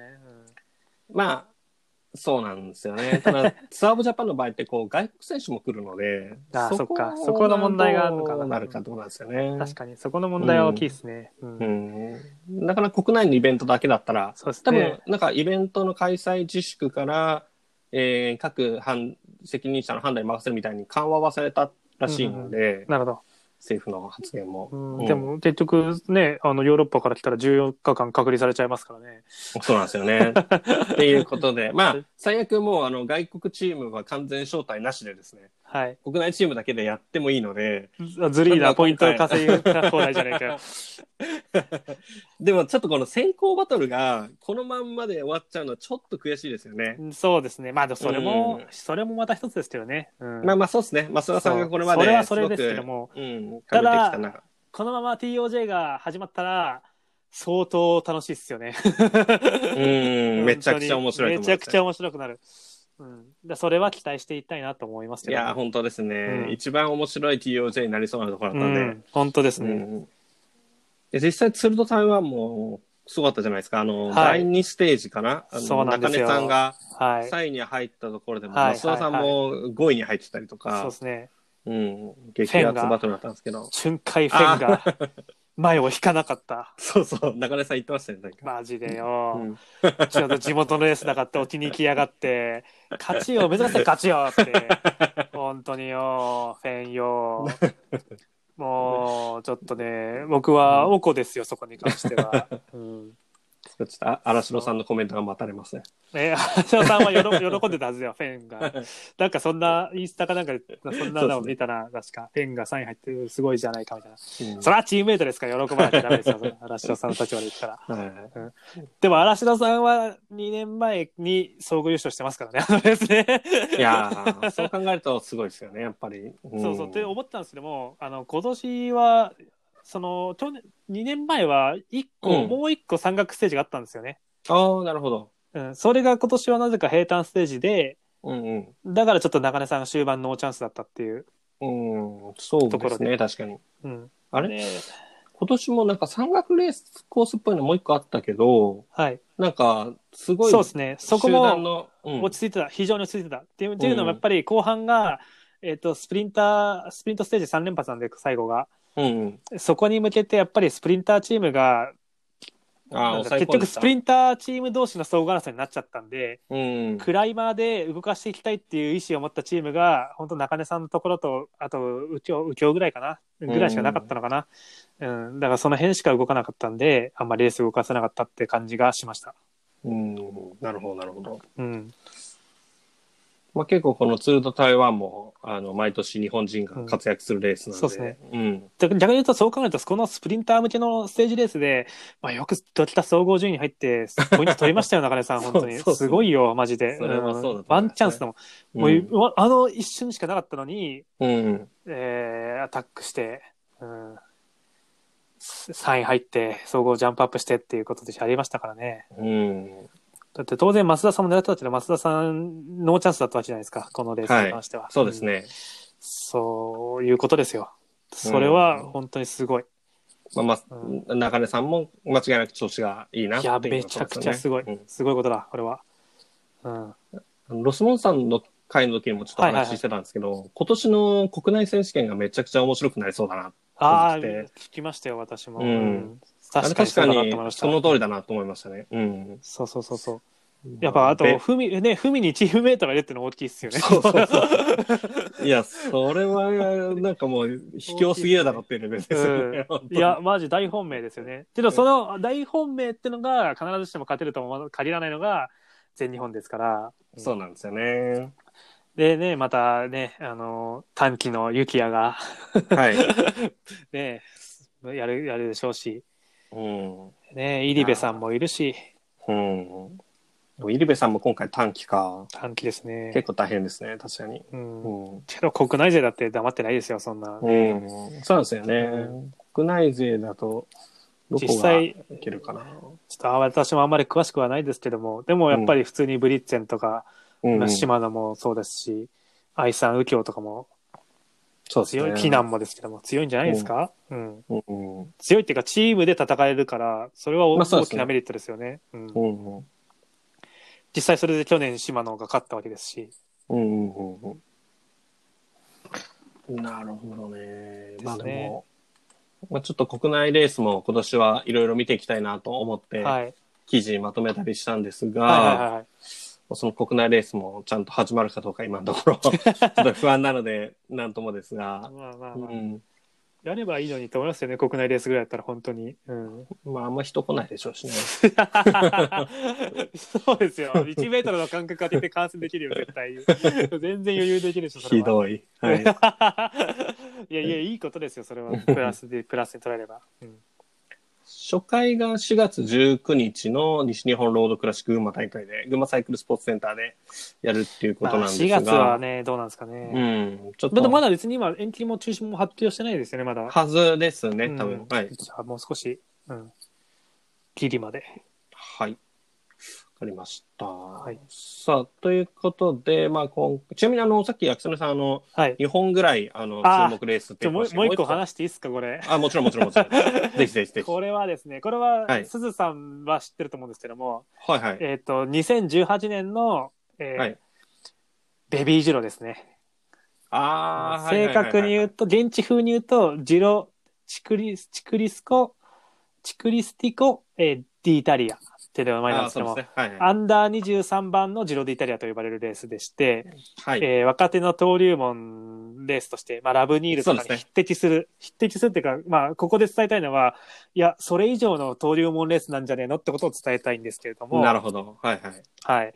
まあ、その2018年のベビージロー、ちょっとたまたま追いかけようと思って、追いかけてブログにまとめたりしてたのをちょっと読み返してみたんですけども、あれは良かったですねそれで改めてリザルト見ると、いや、これ、うんうんすごい大会なんですよね。まず、はい。うんうんうんえっと、全11ステージあるんですね。えっと、は10日間で11ステージあるんですね。最終日だけ前半 A ステージ、B ステージってあって、はい。で、プロローグ込みなので、えー最終が第9ステージなんですけども、第9ステージ B っていうのが最終なんですけども、はい。で、つまりまあ11人のステージ優勝者が出出てくるわけなんですが、はい。えっ、とですね、11人がですね、まず全員違うんですよね、11人。ーん そう毎日違う選手が勝つと。うんはい。で、ちょっと勝った選手、今、ざっとな名前挙げていきますけども、はいはい。えーエドワルド・アッフィーニ、えーこれ、うんうん。ミッチェルトン・スコットですねはいはいはいジョバンニ・ロナルディ、えーこはれ、いはいは去い年まで日本にいて、今、今年どっか、プロコンどっか違うチーム行った選手ですね。うんうん。で第 3, 三3日目がマルクス・ウィルダイルっていうオーストリオーストリアの選手で、まだ21歳の選手なんですけども、まあ、ちょっとこれおはうまだチロルサイクリングなんたらとかいうコンチネンタルチームにいるんですけども、うんうんで、えージャスパー・フィリプセン、うんうん。 UAE です。ね。はいで。アレハンドロ・オソリオ、えーこれは去う年ん日本にいて、今年、えーカハルラルかな、にいる選手ですうね。ん。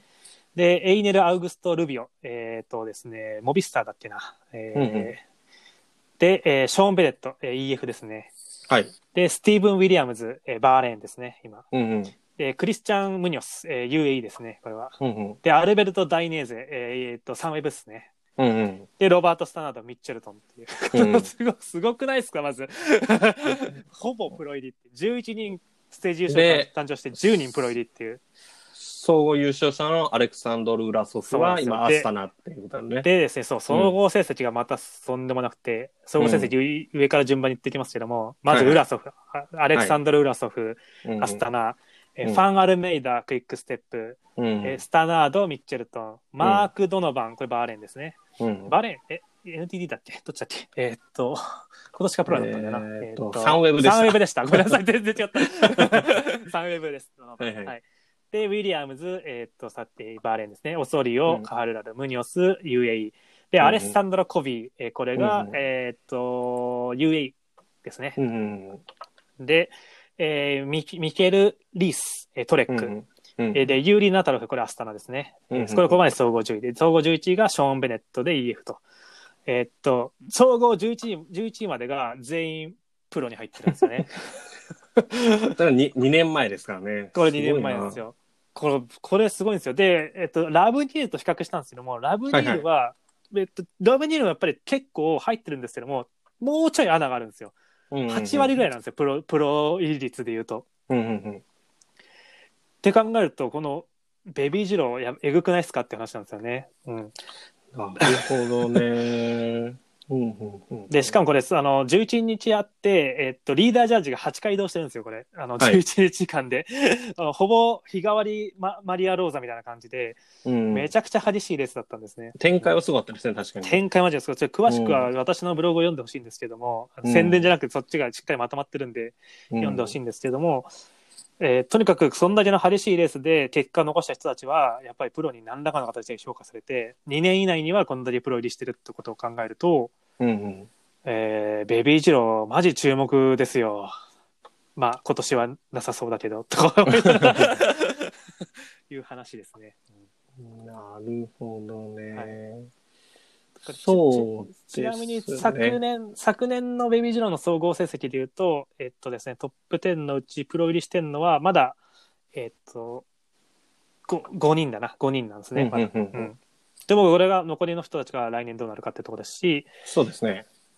昨年ステージ勝った人で言うと、えーまだプロ入りしてないのは3人、2人かな ?2 人ぐらいかなプロ入りしてないのは。うんうんえーっと、うん。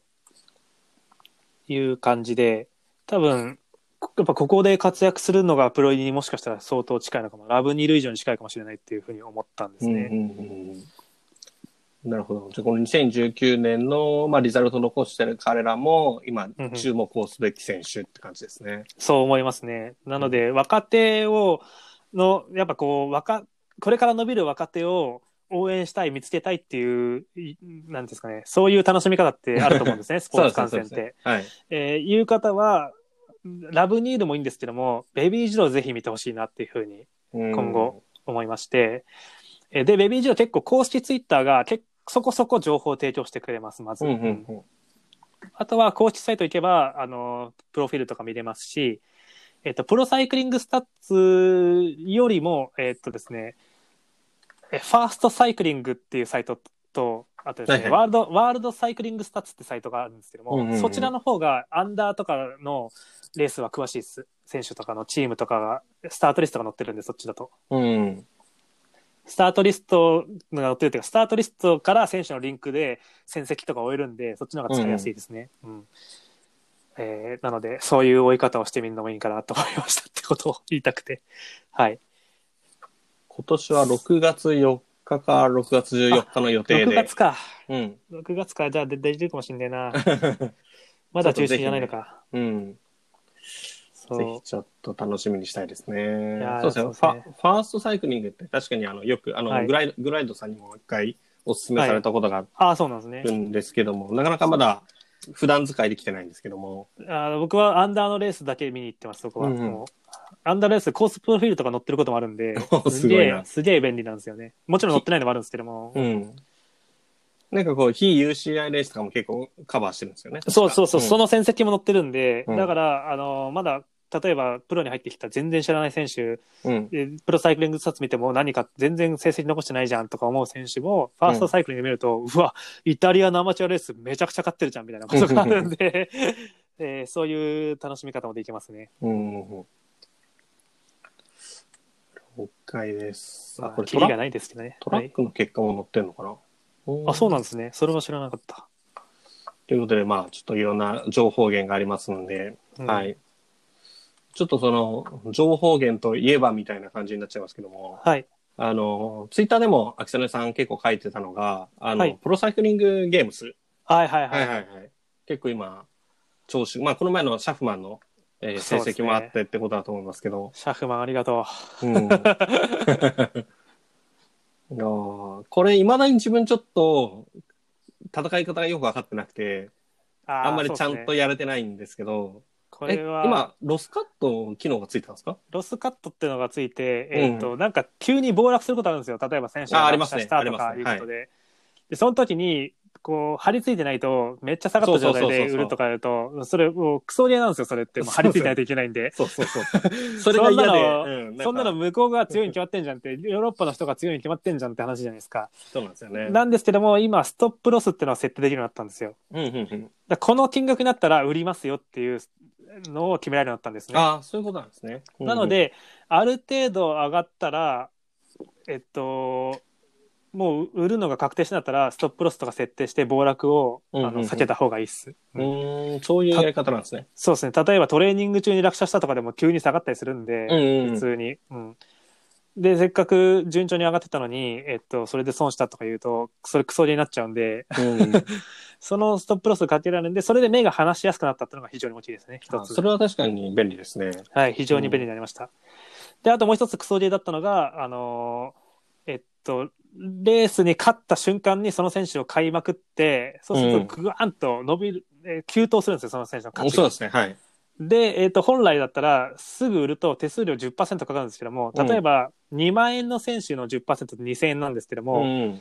えー4000円、もし2000、2万円の選手が4000円上がって、2万4000円になったら、ごめん、円って言ってますけど、すいませんね。でユーうんユーロ、単位がユーロなんですけども、2万4000円になったら、う2000円の手数料でも儲け出るじゃないですか。そうですね。えそういうクソ例がまかり取ってた時代があったんですけども、うんえっと、それはできなくなりました。うんえっと、手数料が即売る場合は、5%プラス5000ユーロっていう形になったので、うんえっと、よほど急騰しない限り、それはうんできなくなったので、うん。えっ、と、そういうよく知った、特にその、知らないレース、ツールドルワンダで勝った選手とかって、大体2万ユーロとか最安値だったりするんですよ。うんでその人がバカーンと上がって、えっ、と、買って売るみたいな、なんかクソマネーゲームになってたんですけども、 それは相当緩和されたんで、えっ、うんと、張り付く必要はないです。うでん純粋にレースに活躍する選手を予想して買うっていう戦略でいいのかなと思って、今はやってますね、自分は。うんやっぱこのゲーム、一番理想的な楽しみ方って、はい。僕の考えた最強チームを、 こう、育てていくっていうのが楽しいと思うんで、やっぱりそうですね。そういう今言ったようなシステムが追加されるのはありがたいですよね。そうですね。うんで、まあ、あの、そうですね。と、賞金稼いでくれそうなとかいう感じでやるんですけども、あれ、秋田さんってまだ、でペップさん入れてるんですか、あ、別府さんは売っちゃい ました。あうちでもな、中根さんはずっと入れてますもん。あ今そうなんですね。中根さん今、プラス含み益で3万3000ユーロとか含み益なんですけども、もうあの、うちの守り神だと思って、てか、僕多分、5番目とかに買ってるんで、うん100%損しないんですよ、中根さん持ってても。まあ、僕そうっすよね そ、う確かに。 5番目とかに買ってるんで、今もう、中根さんすごいですよ。中根さんめっちゃ人気なんですよ。あの、うんヨーロッパで。日に日に、日に日に価値上がっておーて、今165人の方のが中根さんをチームに加えてて、へえ、いいな。はいそうなんですよ。だからこういう、えっと、もともとのベースプライスが低くて、うん今後も活躍すると見込まれてる選手ってすごい人気が集まりやすいんで、うんうんうん。その一人として中根さんは票を集めてますね。うん。そうっすね。あとは、まあ、あとはうん。はい、どうぞ。あ、どうぞどうぞ。えっ、と、あとはまあもう一つコツとしては、これはうんぼ僕の戦略なんですけども、うんえっ、と、2週間前から仕込むっていうのを意識してますね。はいはいはいはい。レースの、レースの。うんうんで、もちろんそれは、えっ、と、例えば、じゃあ、えっ、と、そうですね。パリニースだったらうん3月8日に開幕だったので、その2週間前ってことで2月の22日とか1日ぐらいに、えっ、うんうと、んパリニースにで活躍した選手を買うっていうふうにやってました。うん。うん。で、それはななんでかっていうと、まず、えっと、その時点では、パリニースに出場する選手で、有力選手でも、2週間前だと、まだそんなに価値上がってないんですよ。みんうな、ん。他のレースに注注力してたりとかするんで、そうですよね。単純に経済的余力がないとか、うん。えーまだ時間があるからとか理由だと思うんですけども、うん。で、2週間前とかに買っとくと、えっ、と、まず日が近づくと選手の価値が上上がるので、うん。えー含み益を得やすいっていうのがまず一つ。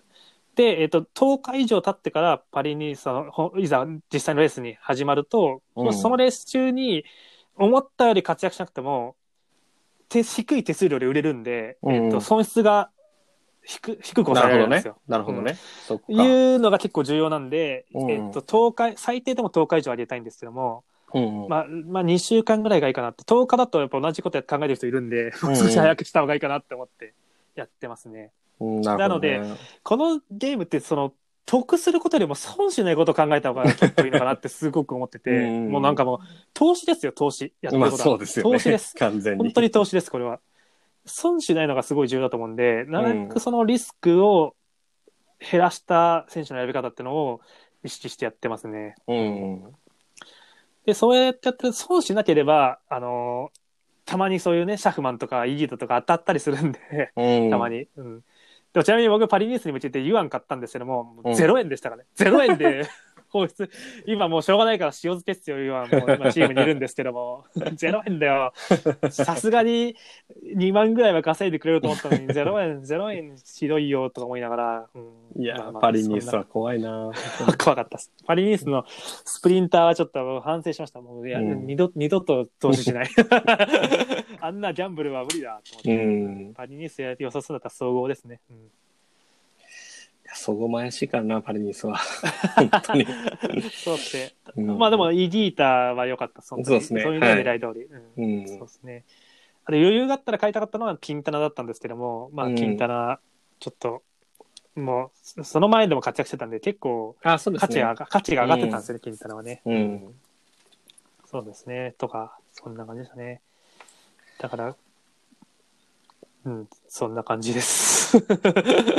こい やれ、ーこ誰、の誰の役に立つんだろう、この話。ちょっと一部でね、やってる人いるかもしれないいんで。るかな、これマジで。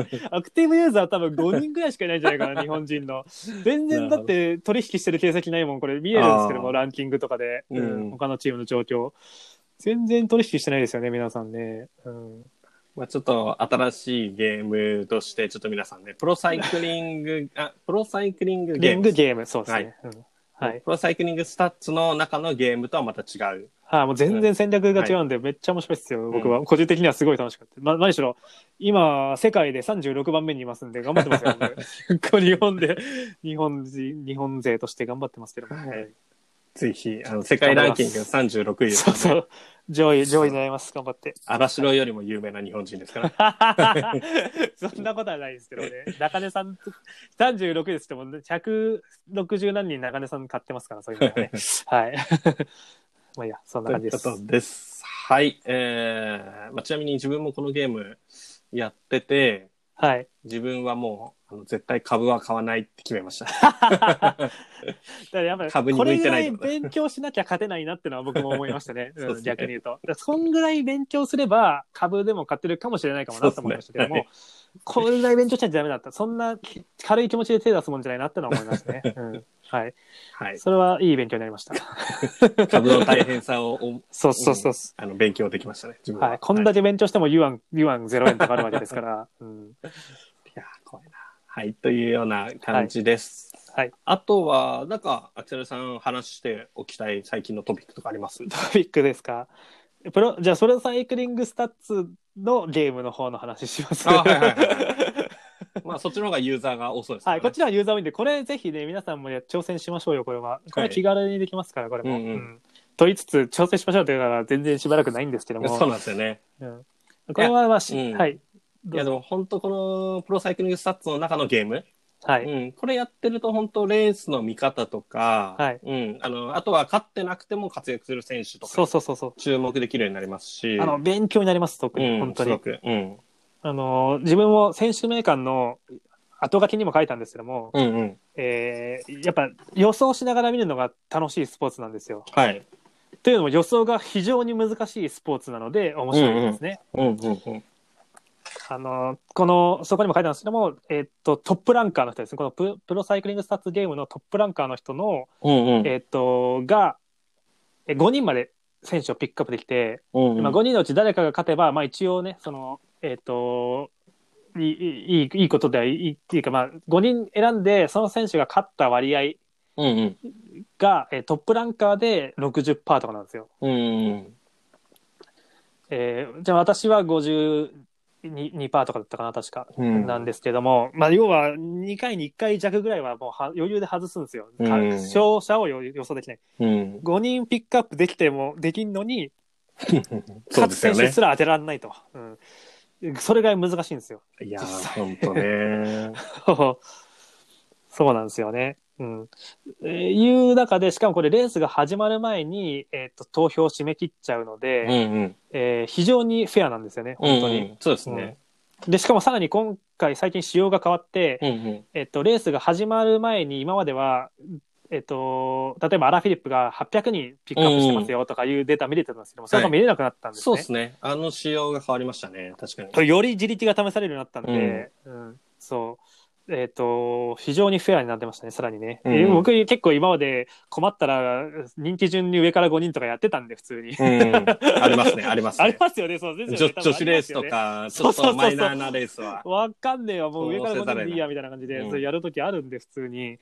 うん、それができなくなったんで、えっと、結構勉強する必要もあればありますし、うんうん。え逆に今まで、えっと、置きに行ってた予想が、逆に攻められ、思い切って攻められるようになったのかなっていうところもあって、うんうんうん。例えばその、えっと、今回、そのなんだろうな、じゃあ、えっと、ね、ベノートが来ると思ってんだけども、いや、15人しかピックアップしてねえのか、ちょっとリスキーそうですねそだなうですねとか思ってはいはい外すことってありません、ありました ねありましたねありますよね。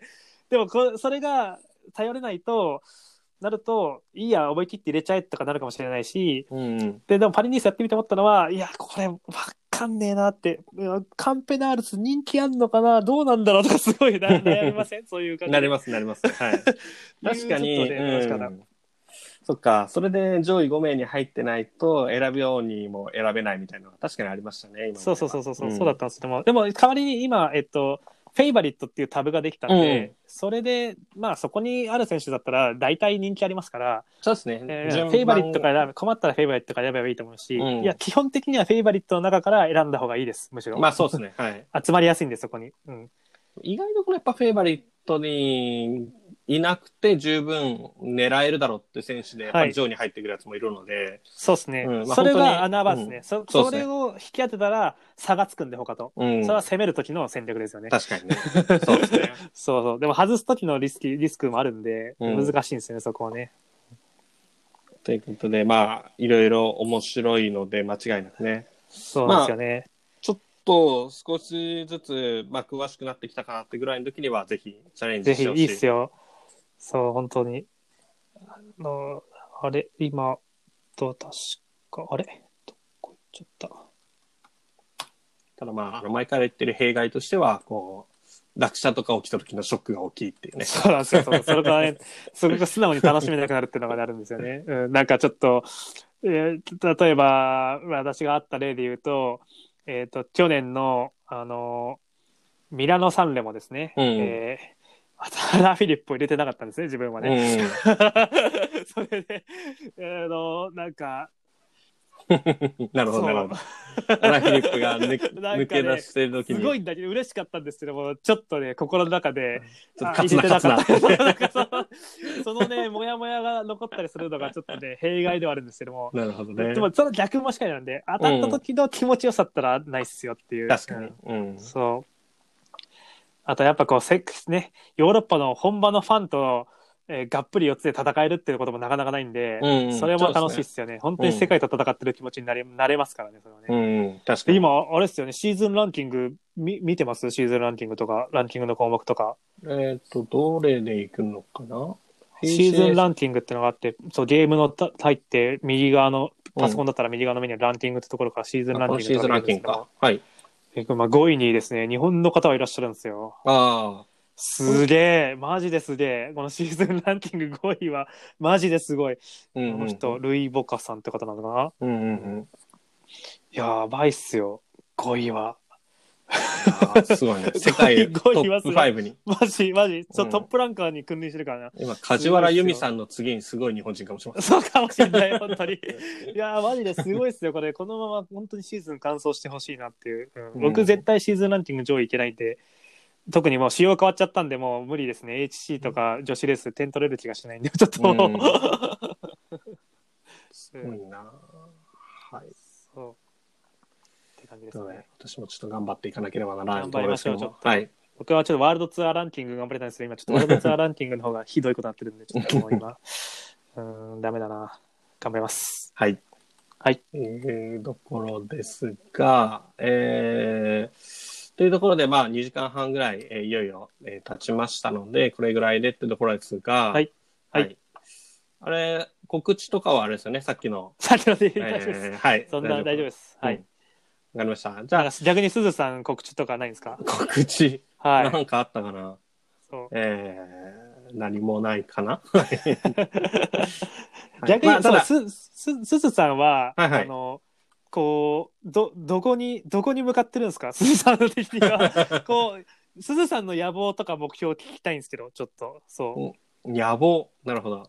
まあ、でもちょっと今、なんか、ポッドキャストは力入れ始めちゃってるんですけども、はいはい、まあ、本当にいろんな人と、えーお話ししながら、うんうん、えー交流深めていきたいかなとは思ってますし、結構みんな快く、あの、開拓してくれてる方がうんうんうん非常に多いんで、ぜひ、あの、これからもいろんな人に声かけるかと思いますのなで、るほどむしろ逆に、あの、ポッドキャストで語りたいことがありますみたいな人がもしいたら、ちょっ とあの、 そぜれひすげえなうんもう全然、あのは、い問題ないんで、はい、言ってくれれば。ぜはひいぜひなんかこうなんかえっとあの あのどうだろうないやいいや、はいはいやめとこう やめて、やめて。ぜひぜひいろんな期待してますひ。なるほど。はだからい。ちょっと特定の人物名あげるのはちょっとやめとこうかなと思っただけですそうわかりました。気にな個人的に気になる人がいたんですけども、うんああ、まあ、こっち私もまあ、いろ、いろいろな人に話聞きはたいんい、ですよ。ぜひぜひぜひ、ひ。はい。まあ、だからあげても問題なさそうな人の名前で言うと僕はあのグライドさんとかがその界隈の話はぜひ聞いてみたあいであ、そうですね。確かにす。 本人が OK するかどうかわかんないんですけども、確かにうんぜね。ひそれはそうだと思います。そうオランダ語が喋れるのかなあの人たちそれが気になってんだよなマジ でオランダ語も意味わかんないもんなうんはい。はいとかです。あとはまあ YouTube の方でも、えー今は、えーしばらくはちょっとその中止になっちゃったレースを、うんまあ、再現するやつやっていくので、まはあい2週間に1回、次は一応ロンドファン・フランデレンと、えおお、ーハリルーベと、えーリエージュ・バストニー・レージュはやろうかなと思ってるんで、はいはい、あの、ぜひ、あの、で、ぜひ、あの、登録者数100人になると、はいあの、オリジナルの URL 使えるじゃないですか。あそれ100人までいかないとできないんでしあたっけそうそうそうそうそう。それ知らなかった 俺オリジナルじゃあオリジナル URL じゃない俺はあ、そうなんですか。うん多分知らないそれはオリジナル URL にしないと、あの、ツイッターのプロフィール欄にも文字数的に書けないので、えー、そうなんですねちょっとあの、皆さん。 い今何人なんですか今、今の26人とか7人とかあぐらいよそううん。ちょっと、それはちょっとおかしいですね。 そんなはずはないですよね。とか言いながら、まだ僕も多分登録したいんですけど、ま だ。じゃあ知っておきます、ちゃんと。はい。登録しましちょょう、っと皆さん。あの、皆さん、あの、登録するだけのカラ、カラ登録でいいので。頑張れるでしょ。100人ぐらいいける人多分見なくてもいいから登録しようよ。それ、本当にそのレベルでいいと思うんで。 はそいぜひ、ちょっとそんな感じでやっていきます。でもちろんブログの方もね、あの、どんどん更新していこうと思います。まあ、更新するネタがないのが今の現状ですけども。う。まあまあ、なかなかね、 正直。はい。まあ、なんで、ちょっとポチポチと私もあの引き続きやっていこうかと思いますんで、どうぞよろしくお願いします。。はいい。はい。っていうところですかね。そうですね。えーまあ、またレースがいろいろ再開し始めたら、はい。えーぜひまた、秋田さんも、えーはいまたごご参加いただければと思いますんで、はい。はい。何でも、いつでも、どう ぞ。はい。ありがとうございます。 はい。では、えーここまでで大丈夫ですかね。大丈夫です。はい。。えーじゃあ、リンクスライドレディオ第6回、えー今回は、秋雨優さんゲストでした。ありがとうございました。ありがとうございました。はい。